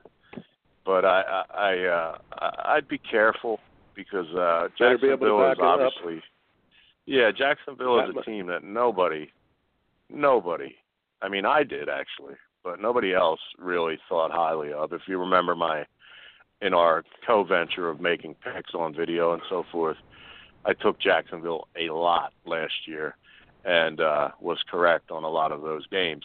But you know, They don't even know what you know they do they do still have Blake Bortles, and of course their defense is good, yada yada yada, and Leonard Fournette, boo boo boo. But you know they might have been one of those yeah, teams who overachieved and, I mean, they were ten They made it to the- last year. So to the uh, one one game from the Super Bowl. I mean, They, they, were uh, they, they played the. Patriots and the AFC Yeah, they weren't Championship. horrible. I mean, it's going to be. Uh, it's not like they got Aaron Aaron Rodgers behind center there. That's why he said he'd do what he got to do, because Blake Bortles done, is a guy who, you know, if if Blake Bortles were on another team, Mr. Ramsey probably wouldn't have that to say about it. Blake, Blake, Blake Bortles be suck. he be shit. Yeah, yeah. I make Blake Bortles my bitch. Yeah. He blew who Yeah, he got a blue. there's a team you're going to see a definite improvement in. I think uh, they might be a sleeper team this year as the Packers. Aaron Rodgers has got something to prove Uh, this year. He got something to prove this Well, I mean- gonna, they may not. I don't mean Super Bowl, but they're not going to be no fucking seven and nine next year. I know that. They're going to be better. well, that that that had a lot to do with him being hurt, and uh Yeah. I mean, he's he's just like he's he's Kevin Durant or LeBron James to Tom Brady or whatever. He's just like if the fucker gets the ball back, and he's down You gotta six be- or you seven, just don't know. you're just like fuck. Yeah, he's Yeah. the last guy you want to have the ball. That's true. And he's Yeah, it's going to be. he's fun. been very interesting. he's been vocal uh about his receivers, his young receivers. I don't know if you caught this story, but uh I forgot his first quote. It was something about them kind of sucking, uh, without saying sucking. And then uh the reporters came to him the next day, and he said, "Well, I hope we're not that soft, or we're not going to win any games. I'm not uh, here to do anything but throw the throw the football. I'm the quarterback, and if I got that, if my guys on my team are that soft that my words about their performance uh, bother them in what they're supposed to do in their positions, then I might be, you know, playing with the wrong guys." So he, you know, he he's been pretty vocal. Like he wants people to step up to his level, and uh, he's earned the Well, right through his performance. we both know that I, I won't necessarily say that that's the right way to go about it by calling guys out publicly, but sometimes that works, sometimes it doesn't. Uh, but in the same breath, you know, NFL, you want to win the Super Bowl, you you fucking you you, better bring it because there's just too many good players, too many good teams. If you don't show up every week, you wake up on you know week 12 and you're you're out of it. you know, because you just there's a lot of and this year particularly there's a lot of good quarterbacks. Uh, and if some of these rookies who have all so far, uh, none of them have sucked yet. I'm not saying they won't because it's only been one week of preseason. And Yeah. then again, you know, the pre the preseason to the regular season is another is another hop, skip, and a jump. But so far, none of them have sucked. If even two or three of them turn out to be the real deal out of the five or six, uh, there's going to be some uh, mighty, mighty tired cornerbacks and pass protection teams because the ball is going to be. I mean, I watched that. It was it Josh Allen from Buffalo, and yeah, I mean he's he's green and he's got some work to do, but he he fired a couple of 50-yard passes that were just effortless, where he didn't even look like he he loaded up, and he you know flick of the wrist 50-yarders. Well, boy, I don't know about you, but I haven't seen anybody throw like that in a quite a while. Uh, a lot of the guys don't have big arms anymore. They they've gone to the you know Tom Brady model where you know we're deadly accurate from you know 10 to 20, but we're not so much after that. And this guy looked like he might uh, he might have the the real deal there, which would be good for Buffalo because Lord knows everything else they got sucks. But yeah, yeah, it does. Um, well, they haven't had a like I mean they haven't had a quarterback in Buffalo since uh, Jim Kelly, Jim Kelly. I mean, and uh, they're kind of like uh, we did. Uh, Nate and I did on the last show, uh, Miami Dolphin quarterbacks, and we laughed like we laughed outrageously. I mean, since Dan Marino, who was there for like 16 years or 18 years or something, they haven't had a half decent quarterback since. And it's no wonder they don't No. win because you can't win without one. no, You know, Gus Um, Gus Frerotte. laughed so hard at Gus Frerotte after he had been in Washington. excuse me. Um, um, here in Philly, here in the in the land of fans that ignore everything, uh, a big a big thing. Uh, you know, last year uh, we got injured in a lot of places. Um, Jason Peters and uh, da, da, da, who's our who's our def- uh, never mind. There, there was five injuries that I can't yeah, think of. yeah, there was my head. injuries all over the place. there was injuries all over. But anyway, place. let's put it that way. everybody's feeling better this year, except you know uh, our top receiver, um, a Super Well, Bowl you- fucking stud. And you've got a Uh, quarterback who still may or may not. That yet remains to be seen. Yeah, we don't know about Nick Foles or Carson Wentz, but um, I can't believe our Super Bowl champion Well, winning, uh, wide receiver. They both. They both. Forget them because you're going to make me forget more.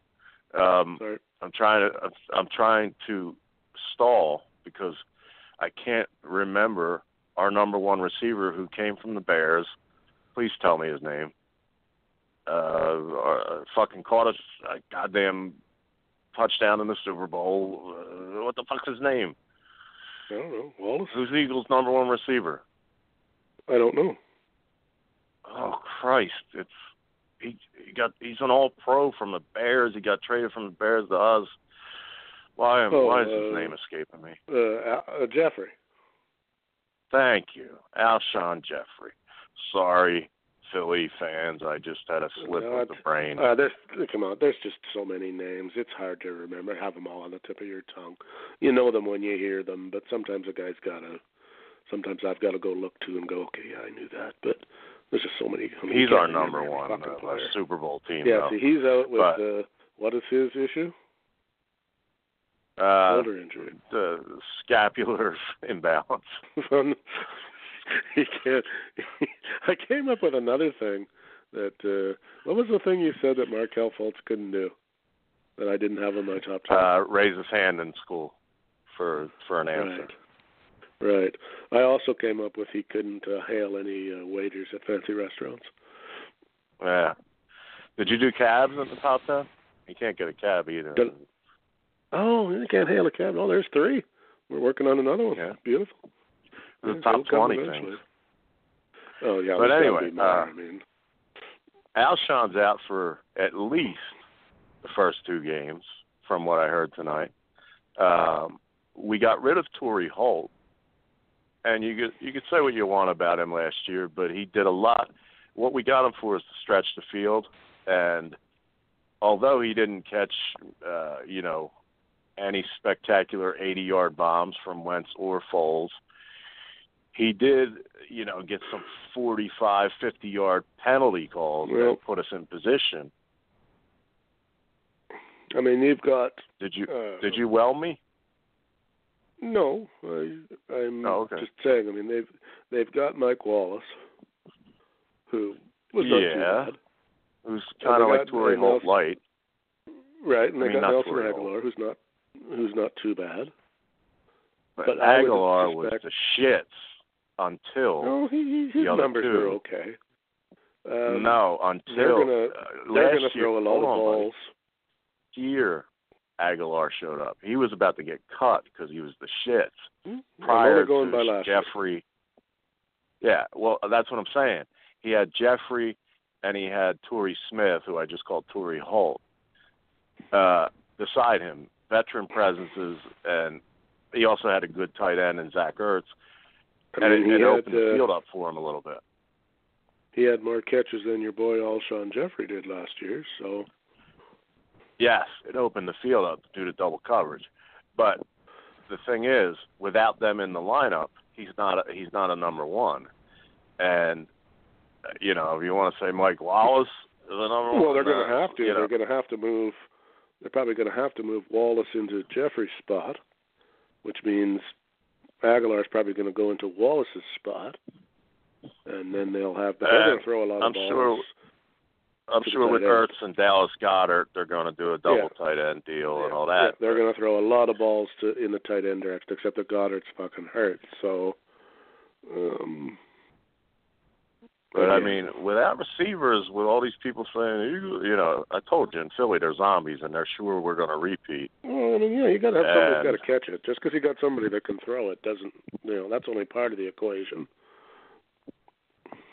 And you know, we got uh, we, we got. I mean, you can have, the, uh, the very old got the- uh, Darren Sproles back. You know, Yeah, I, but I, but on paper, the, the the the Eagles are good. Now, what they'll be, I'm not saying they're not, but you know, whether they have a Super Bowl letdown, because that's does happen quite often. Um, injuries, of course, because that is the bane of all fucking sports teams everywhere. Uh, and of course, now that they're the champions, they're going to get everybody's A game. I got to give you. You can't do it yet, but about seven, about seven days before the season starts, uh, around the last preseason game, I'll figure which is the worst to listen to, either 97.5 or 94.1, just to give you a first-hand perspective. Uh, you know, you can find the link yourself. Obviously, you're better, but I'll send it to you if you don't. And if you can get through an hour of the callers, I will be well, shocked. I might find it. I might find it funny. It might be so humorous. I mean, you would I said we think got it up here. that you would think that it was the 85 Bears coming into this season, comparatively speaking to last year, and it, it's not. I mean, yes, they are good. I am so elated, proud, happy, relieved that no uh, Cowboys fans or Redskins fans or Giants fans can say any longer, "Where's your rings, motherfucker?" We Right, got yeah, one. no, uh, full full marks. But we all know how hard it was last year, and even last year, you know, two or three plays that went their way uh, didn't go their way, they don't win. This year's Nope. going to be even fucking harder. It's going to be even Yep. harder this year. So that tells you all you need to know. I mean, we just had it happen up here. Like I know you don't follow hockey, but uh, the Oilers just had their uh, their best defenseman just went down in a heap in training, tore ACL, out for the season. What's his name? Uh, any other? Uh, yeah, Andrews Andrews Sekera. You would probably wouldn't know him because he's a foreigner and he's from Edmonton. No. But I know, I know a Um, lot. so. Yeah, he goes he goes out with a tore ACL. So of course the fan base is like, ah, holy fuck! Our number one defenseman is the only one we had that was any fucking good. Oh Christ! Out comes the fucking management. Oh, don't worry. Uh, we've seen such great strides in development in these two, you know, 18 year olds we got on the farm that uh, we're not even, you know, slightly concerned about this. It's it's well, yeah, we'll miss them, but we're we're we're quite confident that we can, you know, plug the gap from with what we've already got. To which my reply on the, the Sportsnet up here, you know, ESPN for for Americans, um, I replied to the Sportsnet guy. I said, "So if these two kids were so fucking good, how come they're not playing already?" And we just finished. Oh. You just finished telling us you've only got one defenseman. You need at least six on a team. You got two real, real good ones, but you haven't been playing them. Why? The logic is lost on me. If they're good and ready, they were ready. They've been ready to go. Well, why weren't they playing last year when you guys sucked and didn't have any defensemen? like I'm a little bit lost there. Uh, I I find it hard to believe that uh, you know it would be like if, if Connor McDavid went down. Oh well, don't worry. We had two. We got two guys who can take his place down in the minors. Well, if you got two guys that can take his place, why aren't they already playing? We should have Yeah. three Connor McDavid's up here on the team then, if that's the case. Like that's just stupid. But of course, the fan base. Oh, oh, oh, oh. The management says, "Oh, we're okay. Oh, fine. Fuck him. Trade him. we don't care now that he's hurt." And it's just like, guys, you just lost your number one D man. Well, You're fucked. I- You're fucked unless all- you find another all one. I have, all I have is some uh, words that may be comforting, Tim. Just trust the process. Trust the process. Well, I hate Edmonton, so I'm quite okay with it. I mean, it would be like if Carson Wentz went down. Okay, now okay, they can legitimately say, "Well, don't worry about it. We got Nick Foles. It's okay. We got Foles. We're all right." But then if Foles goes down, they can't come back to the t- and, and well, they probably would. But, well, don't worry. We got the, we we drafted a guy. He'll he'll he'll fill his shoes. Well, no, he won't. He might be able to two or three years from now, but he's not going to do it tomorrow.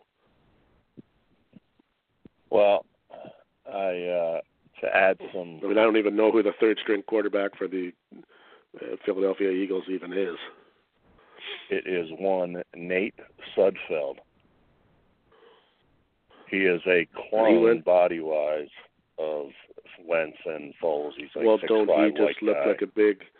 Doesn't he just look like a big corn-eating farm boy Uh, from Indiana? yeah, but one Oh, no, thing he's that from Foles California. has, He's from California, but he went to school in Indiana. Indiana, yeah. Um, one thing he doesn't have, or I'm I'm sorry, one thing that Sudfeld and Wentz don't have that Foles has is the nickname from the shower and his co teammates, including the black guys, Nick the Dick. Because Nick He- Foles is supposedly the Robert packing? Fuller of professional football. Well, you Yep. got to hand it to Nick Foles. If he's got a horse cock, all the power to him. Uh, you know it sucks, man. That guy before last year, like even if last year didn't happen, his his old man is like I, I forget the business, but it's like a multi million, possibly billion dollar business. So he's already wealthy. Uh, you know, he played at Arizona, he got got all the chicks. Then you hear he's got a huge cock. And then he comes in as a fucking backup and beats the Patriots in the Super Bowl, along with everybody else in the way as well. So, is it is it I mean- Wentz is the Jesus is the Jesus guy? Wentz is the Jesus guy, goes on retreat. Okay, I was I, I wasn't uh, sure which one was which. Not that there's anything wrong with it, just trying to keep them straight in my head. Um, Yeah. Foles is uh Foles believes in God, I believe. Uh thank God and I stuff mean, like there's that. nothing wrong with it. I just know one of them is pretty heavy duty.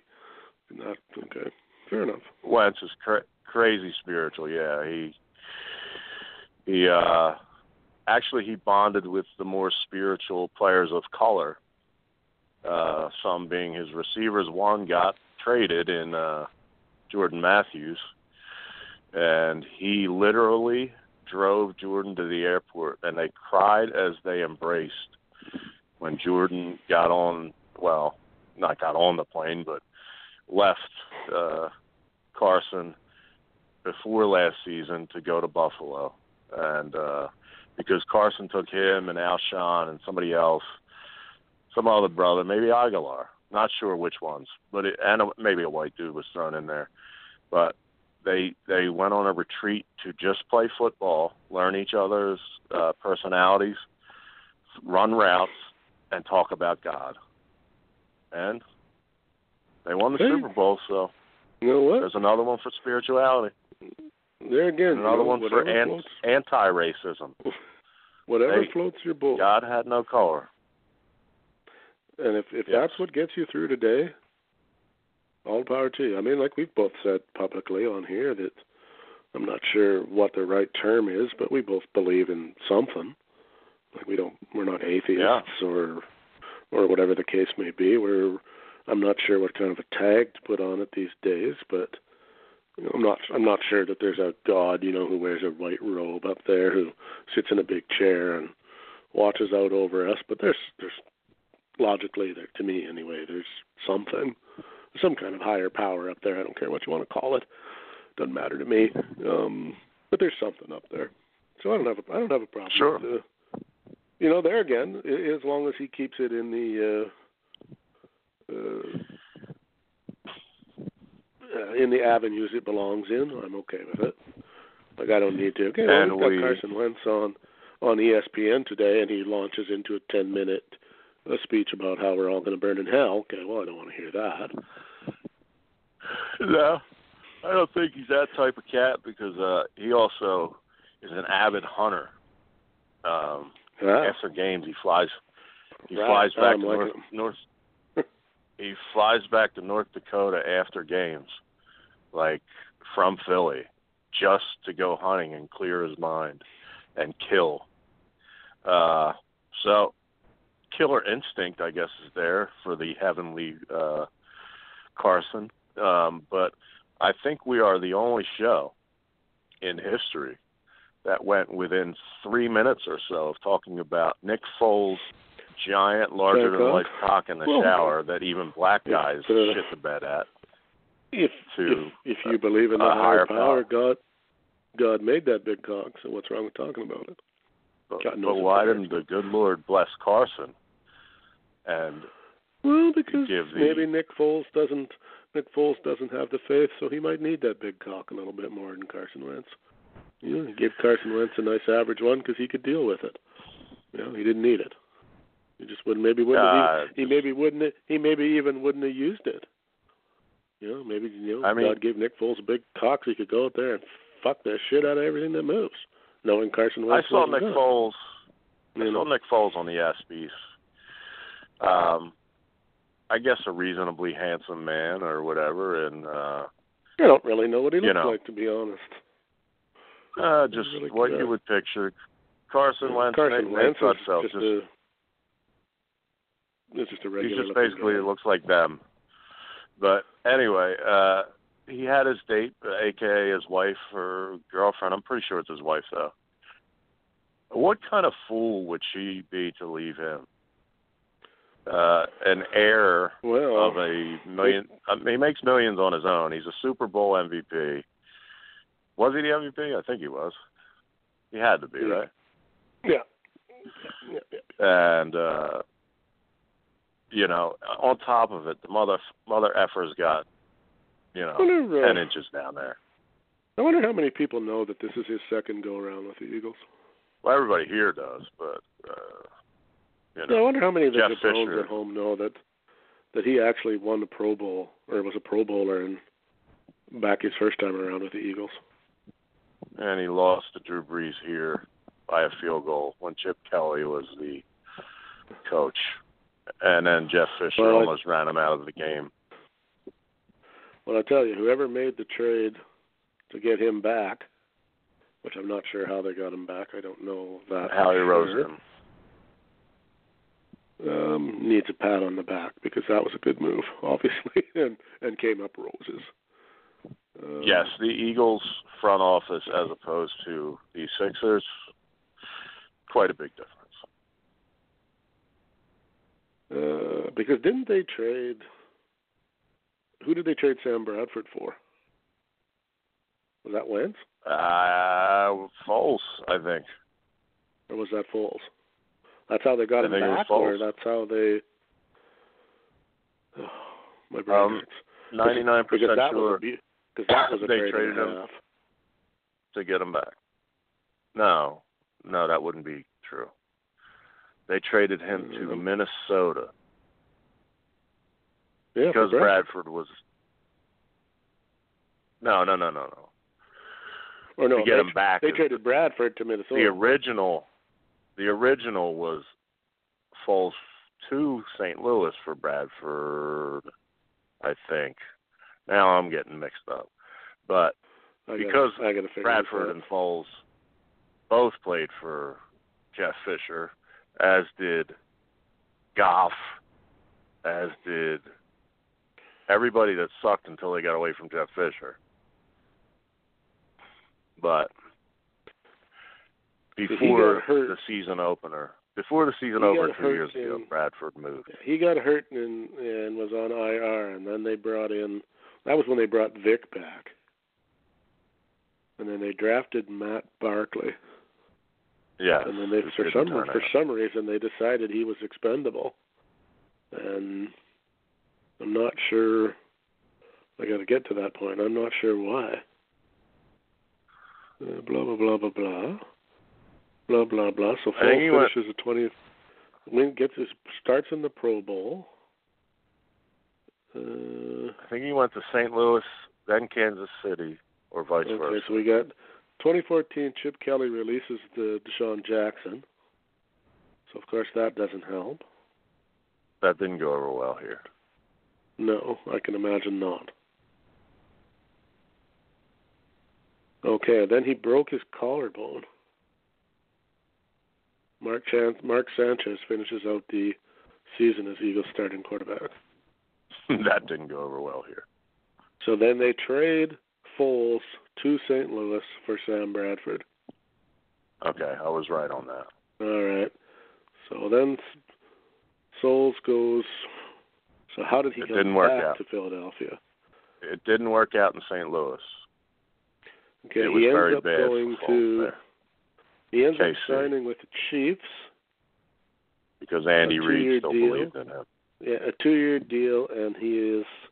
They do. The Chiefs do not pick up his second-year option, and he is Right. re-signed by the by the Eagles on a two-year deal.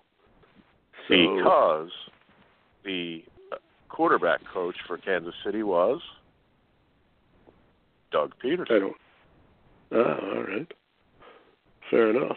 So Jeffrey Lurie then must allow his uh, his general manager must uh, have a lot of rope. It's Howie Roseman who won Executive of the Year, and he works closely I mean- with coaches. because well, it's a rare Uh, it's a rare owner who lets his you know most of the guys they're fucking egomaniacs, and they think He's not Robert Kraft or Jerry Jones, no.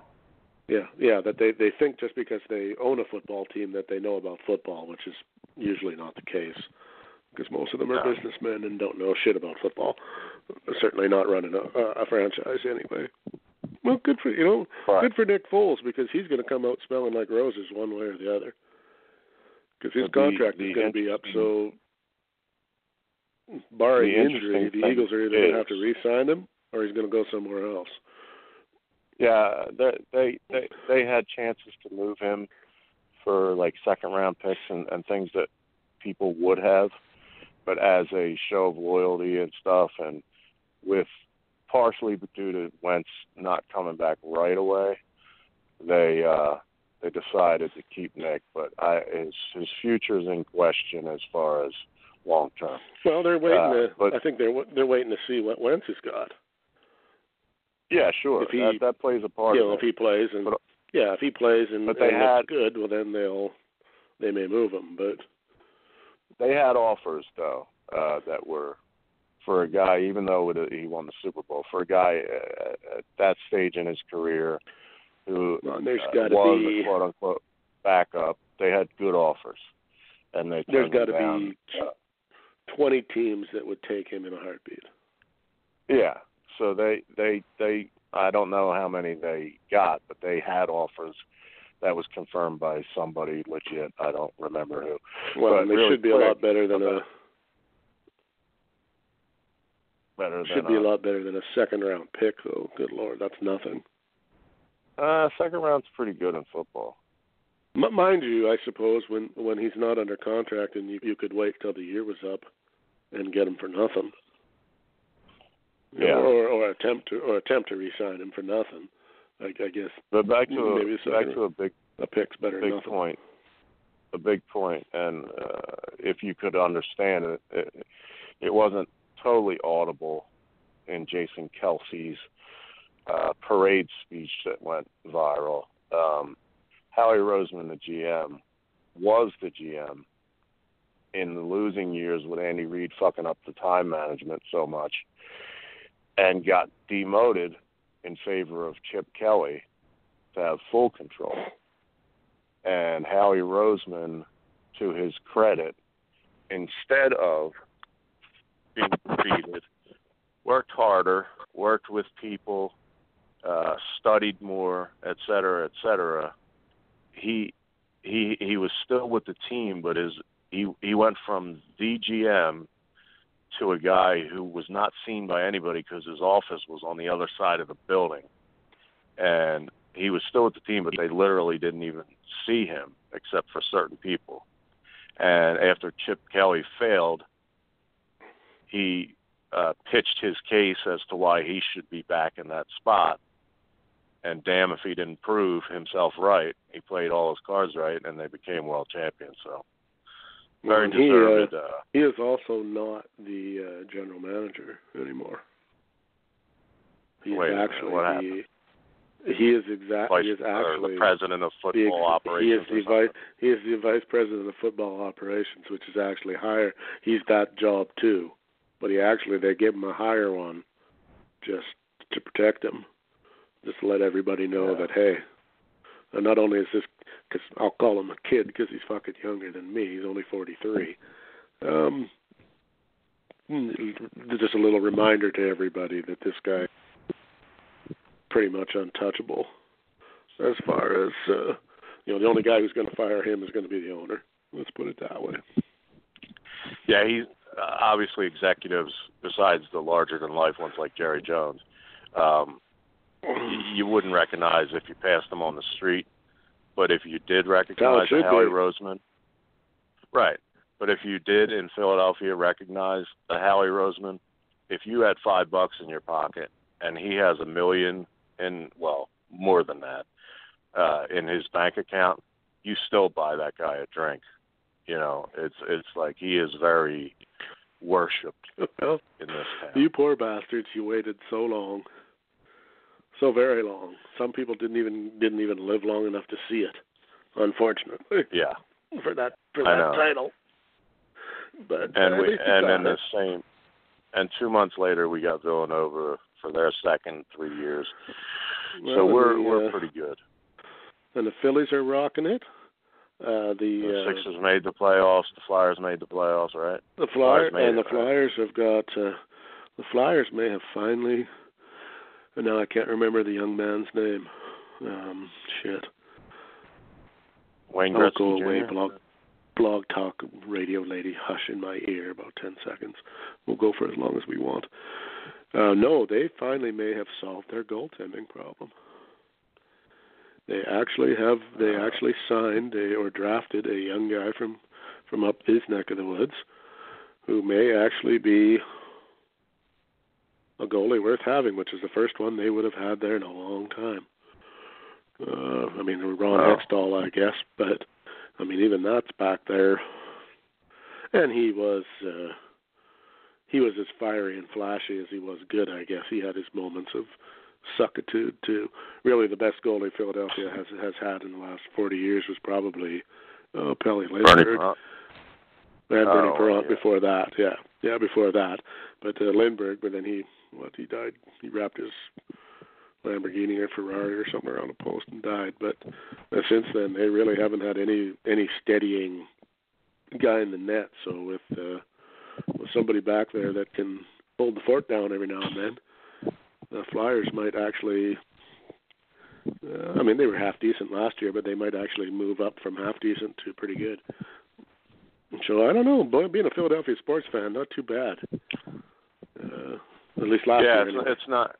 It really. I mean, some some people mistake the, uh you know, passion and anger in in some of my takes, but it's only because I uh I love teams. I love all four of our teams, especially you know my favorite being the NBA. But uh you know, I, I'd love the Sixers to win the NBA title this year, but I just don't think they're making the right move Well, to do so. Yeah, you know, as we've said lots of times on this show before, there are fans. Well, there- there are bunches of fans. There's bandwagon fans who are only there when the team wins. Then there are people who like to go, um, but they're not really. You know, they're the uh, Kool-Aid drinking type of fan, which is another type. Yeah. And then there's fans like us who we not only love the franchise we love, but we love the sport, and we're not we're not uh, we're not tricked entirely by you know the management and the uh, uh, whatever the uh, media department is throwing at us. You know, uh, you know, no, they, you know, tr- trading uh, two guys for a bag of pucks was not a good idea. No, you can't convince me that that was a good move. You know, and this is why. Right. You maybe will prove me wrong, but you know, like the false move and all that stuff. I mean, you can tell us whatever you want, but until we see some results, we're just you know we're not on board with that move. And you said it from the you know you said it before the guy even got drafted, yeah, I did. and you know and nobody can okay, but how many did? Not many. Oh, he looked like he's going to be a great player. Yeah. Well, all They all followed and- that radio, those two radio stations that I was going to tell I you. mean, the proof to. in the, is not in the pudding so far, and like I said, and and you're also big enough to, if he turns out to be all right, let's say he comes back this year and plays well, we'll give him the credit for that too. Sure, We won't throw him under the 17 we, points yeah, a We won't throw him under the bus uh, a hundred percent, but for now he's under the bus. If he, you know, I won't say he Yeah. can't crawl out from underneath there, but he's under there now. So he's got a lot of work to do to get out from underneath that fucker too. But uh, and I'm the same way. I mean, I love my Maple Leafs, but if they do something stupid, it's stupid. I don't care. And Yeah, I can freely admit that okay when they lose, like I'm not one of those fans either. Oh, the you know the, the Eagles lost. The fucking refs, goddamn refs got it out for us. NFL doesn't doesn't love the Eagles. Well, no, the you, you got beat. I mean, okay, everybody gets a bad call now and then, but I mean, when we get beat, we get beat. I don't have any problem admitting that. Like this year, like the Bruins, Bruins were a better team than the Leafs were this year and they proved it in the playoff series and that's that's all she wrote. I, I can't say anything more about it. Know, Toronto needs to get better, and then they did. Yeah. So we'll see how. I'm not. And they did. So I'm I'm 99% with you, but basketball, some refs are a little curious, and that's been proven. But you know, uh, in, no, but in, you in still, the case of right, but you still won't. I mean, if if okay, yeah, all right, we got five bum calls and that's why we lost, and they were bum calls. Okay, but if your team gets beat, you don't go looking for excuses for why they got beat. They got beat because they you know, the excuses. No, it's because this guy here sucked, and this guy over here didn't do this. That's why we lost. Well, Whereas in, the- in in in in the case of football, to make your point, um, you know, there might be a holding call or something when you score late in the game, but if you re- review the whole tape of all four quarters, you could easily find two or three on the other side that would yeah, well, you know stop you know, them, you get guys. stop the other uh, team. It just happened in the. I know you don't follow this, but they had the um, under 18, uh, not the World Championships, but they have a tournament every year up here. You know, the, the states is in it, and Sweden and Russia, and the usuals. But the guys all got to be under 18, and they can't be drafted yet by the NHL. And Canada is playing U.S. as, as is wont to happen in these events. And um, Canada scored with you know, point one second left or something to tie the game. Uh, they didn't have video review at this thing for whatever reason, which nobody can quite figure out. But they didn't have it. And it turned out after, you know, when you slow everything down, okay, the goal shouldn't have counted. So the U.S. got jobbed. But then, of course, then the argument comes up, okay, but they still could have won in overtime and didn't. They ended up losing. Well, the reason we lost is because that goal shouldn't have counted. Well, no, that's the reason it went into overtime, but that's not the reason you lost. The reason you lost is because you got scored on again. You could have easily Yeah. won in overtime, but they but they they packed up their bags because they're young kids, and they got you know they turned into cry, they got and went into crybaby mode, and you know we we got fucked over and they didn't show up in overtime and the game was over before they turned around. Uh, you know there's that kind of shit. That that's inexcusable. Uh, you know, and you can find in a football game. Okay, well we hmm. lost. You know, we we got beat twenty-one to nothing, but it was those two calls that really fucked us. Well, no, it was those four drop balls on those first three series we had back in the first quarter when we should have scored 14 points, and we didn't get nothing. You know, that would have changed the game immensely. But people only people only see the, or a lot of people anyway, they only see the last five minutes of, of a game and what happened, and you know, games turn on weird things both ways. Sports is a weird thing. That's why it's so much fun to watch. You just never really know. Yeah. you Well, know, it you were saying this way, but go ahead. you were saying earlier that uh we were about out of time, but I was uh thinking since you are in the vicinity of Calgary and we are both pro wrestling guys that we should maybe end with a little RIP Yeah. to Jim the Anvil Neidhart. That's true. We never really, yeah, we never really talked about that anywhere else because we really haven't had a chance. Um, I remember watching him when he had no beard. Was just a big, great big, barrel-chested motherfucker who used to fight the Harts on a regular basis back in the day. He used to beat the shit out of Bret almost all the time when Bret was a little guy and Davy Boy and uh, and Dynamite before they Dynamite. before they bulked up. Yeah, that he used to he used to lay beatings on them on quite a quite a regular basis up in Stampede. Yeah. I always uh, I never I I don't really know like how how he's rated in the work department. But I fucking loved him when he was in like in the Hart Foundation and he was kind of crazy, Jim Neidhart. You know, Yeah. he'd, he'd uh, he would fork that goatee down and go, you know, and he'd get that cackly fucking laugh going. I fucking used Mhm. to eat that shit up. I used to love that. Um, Did you did you is, see the 63 is far too fucking young for a man to die. That's all I know. same same age as Vader. Um, did you uh, see the old WWF show TNT with Jimmy Hart and the Hart Foundation playing the dating game with the Rosati sisters? No, I'll have to look that up on YouTube. If if it, it's probably they probably took it down from YouTube and put it on the WWE network if you can find it. It's fucking hilarious. I remember I used to watch it over and over on my V. I taped it on VHS when it actually aired, and uh all I remember was uh one part um Neidhart going uh looking like strange and the and you can picture a Neidhart face like unpleasant about their appearance. And and he just yeah. throws out throws out the phrase what's that on her face Jimmy? Like asking Jimmy Hart like she had some kind of mole or something. Um there was a lot more funny quotes Oh, but shit. that's always that I'll never forget him him like freaking out over some mole she had. But uh two Well- quick anecdotes uh Oh, before we get out of here about about Anvil. Um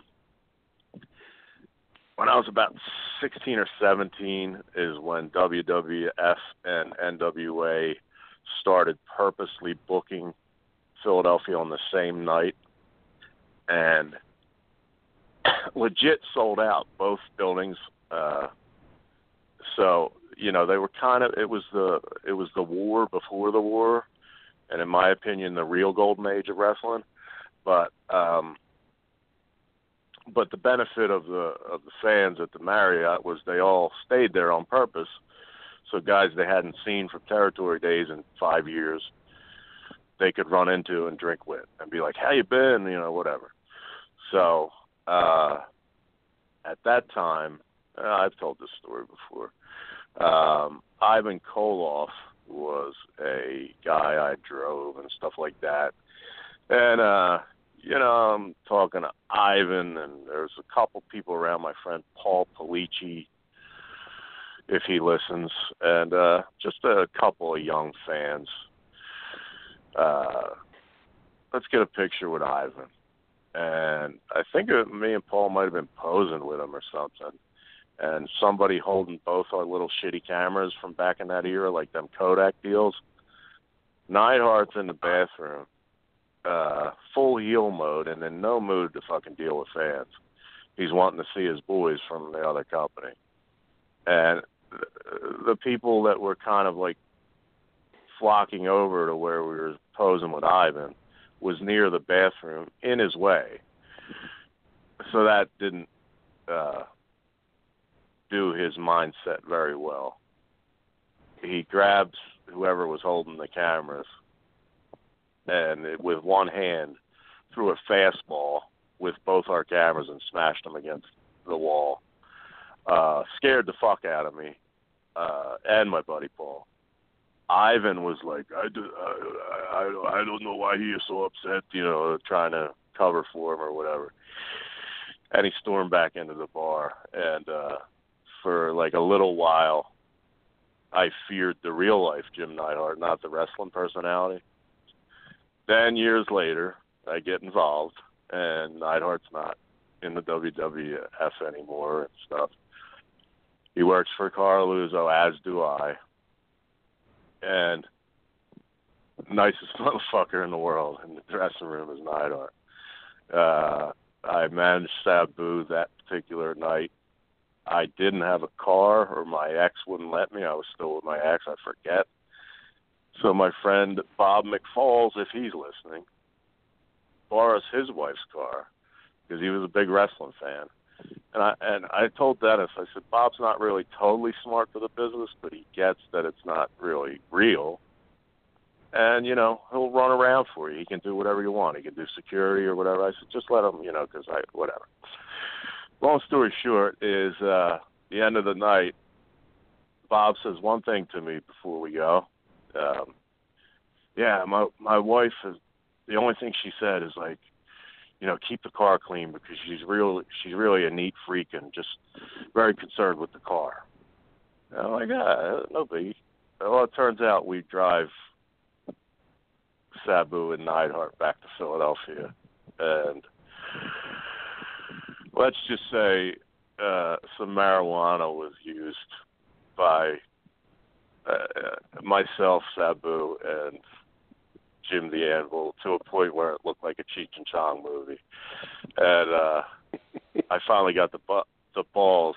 Bob was freaking because you know his concern was the car, but I finally got the balls because I had sort of you know buddied up with Neidhart and said, "Hey man, uh, you know, not for nothing, but you owe me a camera." And he's like, "What do you mean, bro?" Uh, you know, uh, inquisitive, and uh, I tell him the story that I just told you about hurling my camera when I was like 16 or 17 years old. And Sabu, of course, cracks up, which you know made it worse on Neidhart. And Neidhart's like, "Oh shit, how much was it, brother? I was fucked up. I, I probably just did coke." Uh, and he pulls out like he pulls out his wallet and you want a hundred bucks? Like he's all high and shit. And I'm like, no, man, you're such a cool dude. I totally get it now. I didn't get it then. Uh, I, I'll give you a hundred dollars. I swear to God. You know, he talks real fast and shit.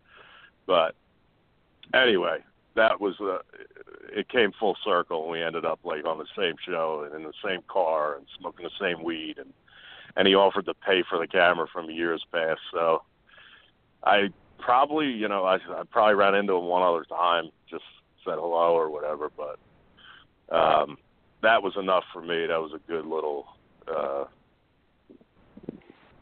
knowledge that he was a good dude. Just had a bad night. Probably 30 straight days on the road, no sleep. A bunch of people bothering him, you know, outside the bathroom when he's just trying to see his old boys Mhm. or whatever. But and, Yeah, by- and it was all- kayfabe. It was kayfabe, Yeah. so he he was being a heel. Yeah, by by all reports, um, a very likable man, uh, and a, a good family guy too. Apparently, I mean, for as much as you know, that's kind of what they say about guys when they die. But by all reports, a pretty good dude, pretty good family man, and like I say, 63. Um, I guess he was suffering from uh, dementia, and uh, from what I could gather, and I'm not 100% sure but that he hit his head, and that's like he didn't die from a heart attack or. Uh, but he had a grand. I think he had a grand mal seizure. I believe they said. But man, 63 years old is just. You know, that's Well, I not mean, really that it- old. It's not that old these It, days. it, it doesn't seem old to us because we're getting there, but uh, and it's not old. You're right, but uh, if we'd have heard that at 25, it wouldn't have seemed so oh yeah, no, yeah, okay, well, yeah, oh, 63. Holy Jesus, that's ancient. Yeah, Yeah, But, all uh, I know is the man was uh he had family and all the rest, and uh, eh, you know, a, a death that, uh, well, maybe not tragic necessarily, but too soon. That's all I'm trying to say. and a Uh, super a nice- entertainer in his time. Yeah, they did a nice uh, they did a nice little workup for him on the on the on the show. Um, they even had uh, Rousey come out and have Yeah. little word at the very beginning, which was kind of nice in a way, and something they don't normally do. Um, And that was the first I had heard because I was working, which sucked. Really put me on. well, the thing I thought was interesting, and I don't know if you can shed any light on this or not, because you may know.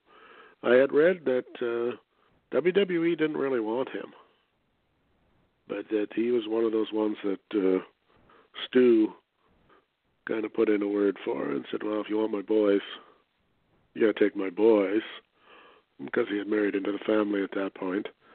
Um, now, I said I don't know if that's true or not, but I I read that somewhere that they really weren't That's that high on him. possible. I don't. uh I don't recall if I heard that or not. Mind you, I, it, I never. it doesn't seems to me bell, if, if if memory serves, the WWE really wasn't all that wild about Bret Hart at the very beginning either. Didn't No. he he had a he had a WCW run before or an NWA run before he well not a run but he was over there before he was in WWE if my memory serves me correctly. Yeah, I mean, I, I recall the old match in Japan against the original Tiger Mask. Bret was not built like Bret uh, of WWE fame. Um, then, kind of tall and lanky. Although he probably was, he wasn't tall. He was the Makes same height, me, uh, obviously. But It makes me wonder when and now I'll have to go and look but you know, like when I think of the Anvil, of course, I only think of we think of the Hart Foundation, right? I mean, that's pretty much what comes to my mind. Florida, even though I know he Florida was Tag Team Champion guy, too with uh Florida Tag Champ with Krusher Khruschev, who was then known as yeah, I, but I think it, I think a tag team at the very least. I don't think of him as being a singles guy. But uh, Right. Um, and you know, I don't really know what happened to him. Like he was kind of around when the was he he was around for the screw job, I believe. I seem to recall him being there, kinda. And then I, he sort of kind of faded away. I'm kind of curious as to what happened to him. If he hung it up, or if he they just didn't want him anymore, or without the Hart there, he he was a no go, or I'm not sure. But then they try, didn't they try to put him with Owen for a little bit? I believe so. I mean, obviously he was in that Canadian gimmick with uh uh Pillman and Davey Boy and Owen and Bret and so that was around the screw job time I would I would gather. I'm bad with time frames. was- Yeah, well, I'm too. I mean, as, as you know, as a guy gets older, the shit just all starts to, uh, you know, like in the immortal words of uh, uh, Eric Bischoff, he says, you know, it's not that I don't, I might know the answer to that, but he says, you, you know how many times I looked at a contract in the last 35 years? You know, Right. I don't really remember if it said fucking as or if or the or but. You know, he says, I don't fucking know. And why would Yeah? I agree with that. I well, agree with I mean, that sentiment. you, yeah, I mean, I could I could ask you, well, Tom, did you ever drive bus on you know whatever street? yeah, you might go, yeah, and you might go, well, Well, probably, and then if I said, well, when? You worked for then. What do you gonna mean probably? Yeah, you're you're gonna go. I don't know for sure when, but I, I'm sure I drove a bus up and down that street. Right. You know, or did you know? Did you ever drive in this part of town? Well, probably maybe once or twice or whatever. But well, when did you do it? What day? Well, it says here you oh. didn't. Yeah, somebody, Like- somebody, like, somebody all told right, me I didn't. didn't. it wasn't even alive when it happened. Yeah, exactly. That's what I'm getting at. I mean, who the fuck knows? But I guess on that note, Yeah. But he had We'll real quick. up. He, he ended up. WCW threw him some money too. I think he was there for for a they, minute or good. two. I, I'm, yeah, late. I don't remember him being. Jesus, no, maybe I do. He wasn't in one of those fucking seventeen incarnations of the NWO. Maybe I don't remember. I'm gonna have to Might look have been. because if he was. Was in Wolfpack or fucking NWO red or blue and purple and green and all that shit they had going on there for a while. I'm going to do this just for you and our Jim Neidhart people. I have a, a stack that I went through a while ago of VHS tapes, a lot of which I taped myself. And of course, not having two VCRs and not being able to dub and not knowing how to transfer to DVD, I will just film with my phone what I play on my TV. But I I know I have Neidhart backstage at a dentist show with Tom Casati doing an interview for me about something. I don't know what the fuck I made up, but I was interviewing him, and it was a had to be in the '90s, so somewhere in between WWF and WCW. Um, I got to get all that shit out there so people Yeah, can his- see some of these That things. fucking laugh he would do, I would know that anywhere. Where he would have, Yeah. you know, he would usually cackle at the end of their interviews, and uh, I would know that shit anyplace. in Where an you earlier was? time, I would I would make an attempt. He might have been to able to have done I, it. I could channel it, yeah. Um, but I can't. You know, it's one of those things where I, I can't. I can't even slightly imitate it, but I'd know it when I heard it. Kind of thing. Right. Uh, and then too, you know, the other thing I was just thinking is that you know, of all those guys, Bret Hart is the only fucking guy left alive. Owen's dead. Neidhart's dead. Smith's dead. Fucking Dyn- well, Dynamite's still alive, I guess, but he might as well be dead. Pillman's gone. Yeah. Fuck, getting old sucks, man. It's gonna be fucking. Yeah, it it's gonna get rough. It's gonna get rough in another five or ten years when my real fucking hero heroes start biting the dust. When you See- realize it's not so much not so much that your heroes are dying, it's just a, a remembrance to yourself that you are also the same age as your heroes and are are next. and and the big picture is like the stuff we're talking about earlier. Like the cool people are all dropping off, so there's less of us to argue against the non-cool people who keep fucking shit up. millennial nut bars. I saw. Uh, Uh, I, I just got to get this out. I saw some on the news tonight but uh, well, on on uh, Google, that some transgendered. Uh, he's a guy who I don't know if he's gone the whole nine yards or not, but he's a dude who's now a woman, at least in his own mind, and he's he actually won the fucking Democratic nomination to run for governor. I'll send you the.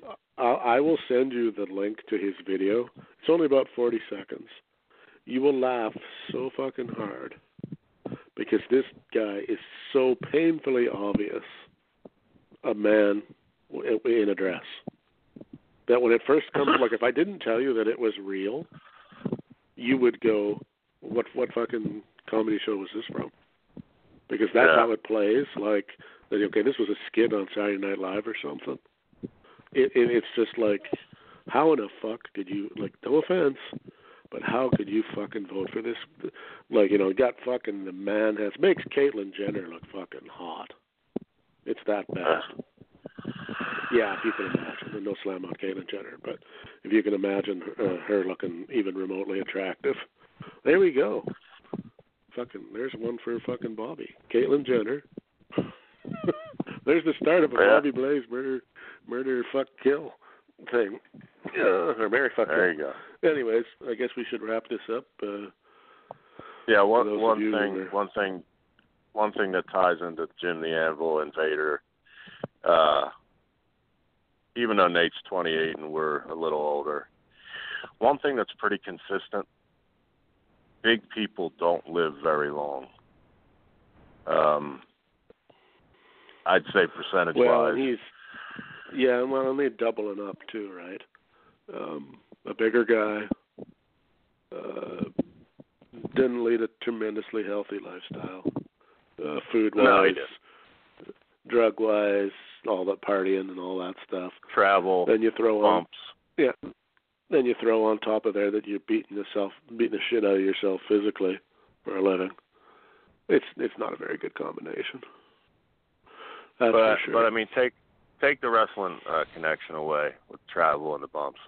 If you just walk down the street or go to an old person's home, you don't see many large individuals. Um, no, no, that's true. Um, which is why, of course, I've taken small steps to try to be a little healthier.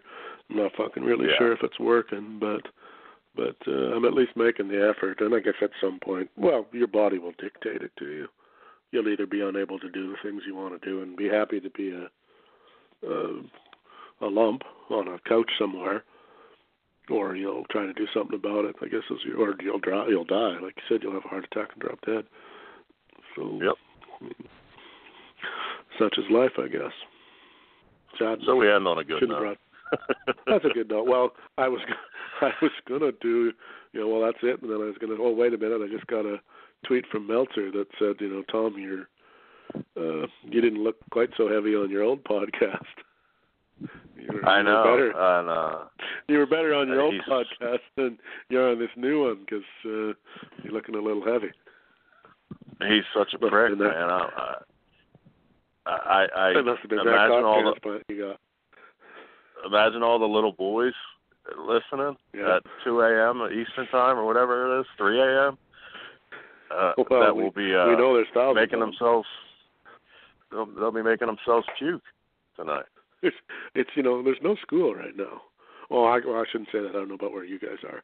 There's no school right now, so there could be, you know, some Yeah. twelve-year-old boys up listening to this because they know they're not supposed to. And we both know that when, you know, your parents told. Well, I don't know what it would have been for you.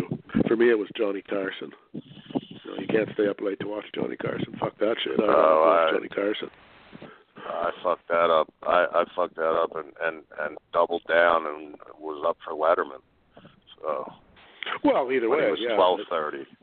Well, Letterman I was twelve I would watch till the there. That's there's something. I'm going to end it on that note. That's a that's one of those. How do you know you're old moments? When you remember when the TV stations didn't run 24 hours a day, Yeah. and and Letterman or or whatever would end, and you would get the national anthem followed by a beep, Yeah. and then about ten Or and then about ten minutes after that, it, it would go to Poltergeist. Yeah. yeah, it would go to black and white. Yeah. Yeah. Now no White noise. stations do that. No station Yep. do that. Everything's fucking on 24 hours. Even the fucking political channel, the House of Commons channel, which I guess for you guys would be like the House of Representatives channel, is on Yeah. 24/7. Yeah. It's fucking crazy. But anyways, Yep. so on that note, for the seventh attempt, we're gonna call it a night. Uh, anybody crazy enough to listen to this who made it right through all this, well, fucking congratulations. Uh, the prize is that we might do another show next week. So there you go. Uh, There you go. I, I guess for in the future, uh, I don't really know. I guess there's talk about Sunday night NCAA football show, perhaps. I'm not 100% Yes. sure on that, but I think, but I think so. With uh, McAdams in, I'm in, you're in. with Bowder's Mr. out, John and Nate seems fearful. uh, well, Name's- Nate, Nate, knows Nate seems upset. Nate knows that he is amongst his betters, and the adults are going to talk, and he's going to have to shush. So, Oh, I'm talking about the SummerSlam co. Uh, oh yeah. fuck SummerSlam and the goat ass. Who gives a fuck? Tape it. Well, I mean, uh, that's Lord. that's that's a big thing to Nate. It's it's you know. Well, oh yeah, I mean, okay, I I, I want to watch it too, probably, but I have no problem. To be quite honest, I'm 50. I can do both. I can have SummerSlam on Right. television with no with no sound on, and quite easily carry on a conversation with somebody else. I am capable. I can multitask. Those millennials. And I think that's what the replay's for. If Well, and I know the big really the big dummy. important. You know, full full disclosure behind the curtain. He, he he doesn't have school next week, so he doesn't have to get up Monday morning. It's not like he can't stay Yeah. up. Oh, Nate Bush, you big dummy. Well, here's the thing, Tim. I love me the WWE. I trust the process, and I love the WWE. WW. Yeah, we'll we'll figure it out, but we'll have some football. Some football, and then uh, after that, well, you know, Wednesday will be Wednesday, I guess. And after that, who knows? But it will be what it'll be, and just stay tuned. And every once in a while, we'll sneak up like we did tonight and throw something up there when nobody's expecting it. So Right anyway, on. that's it from me up in the Great White North.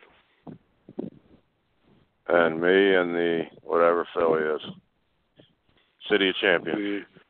City of Champions. There we go. Everybody have a wonderful morning. Peace.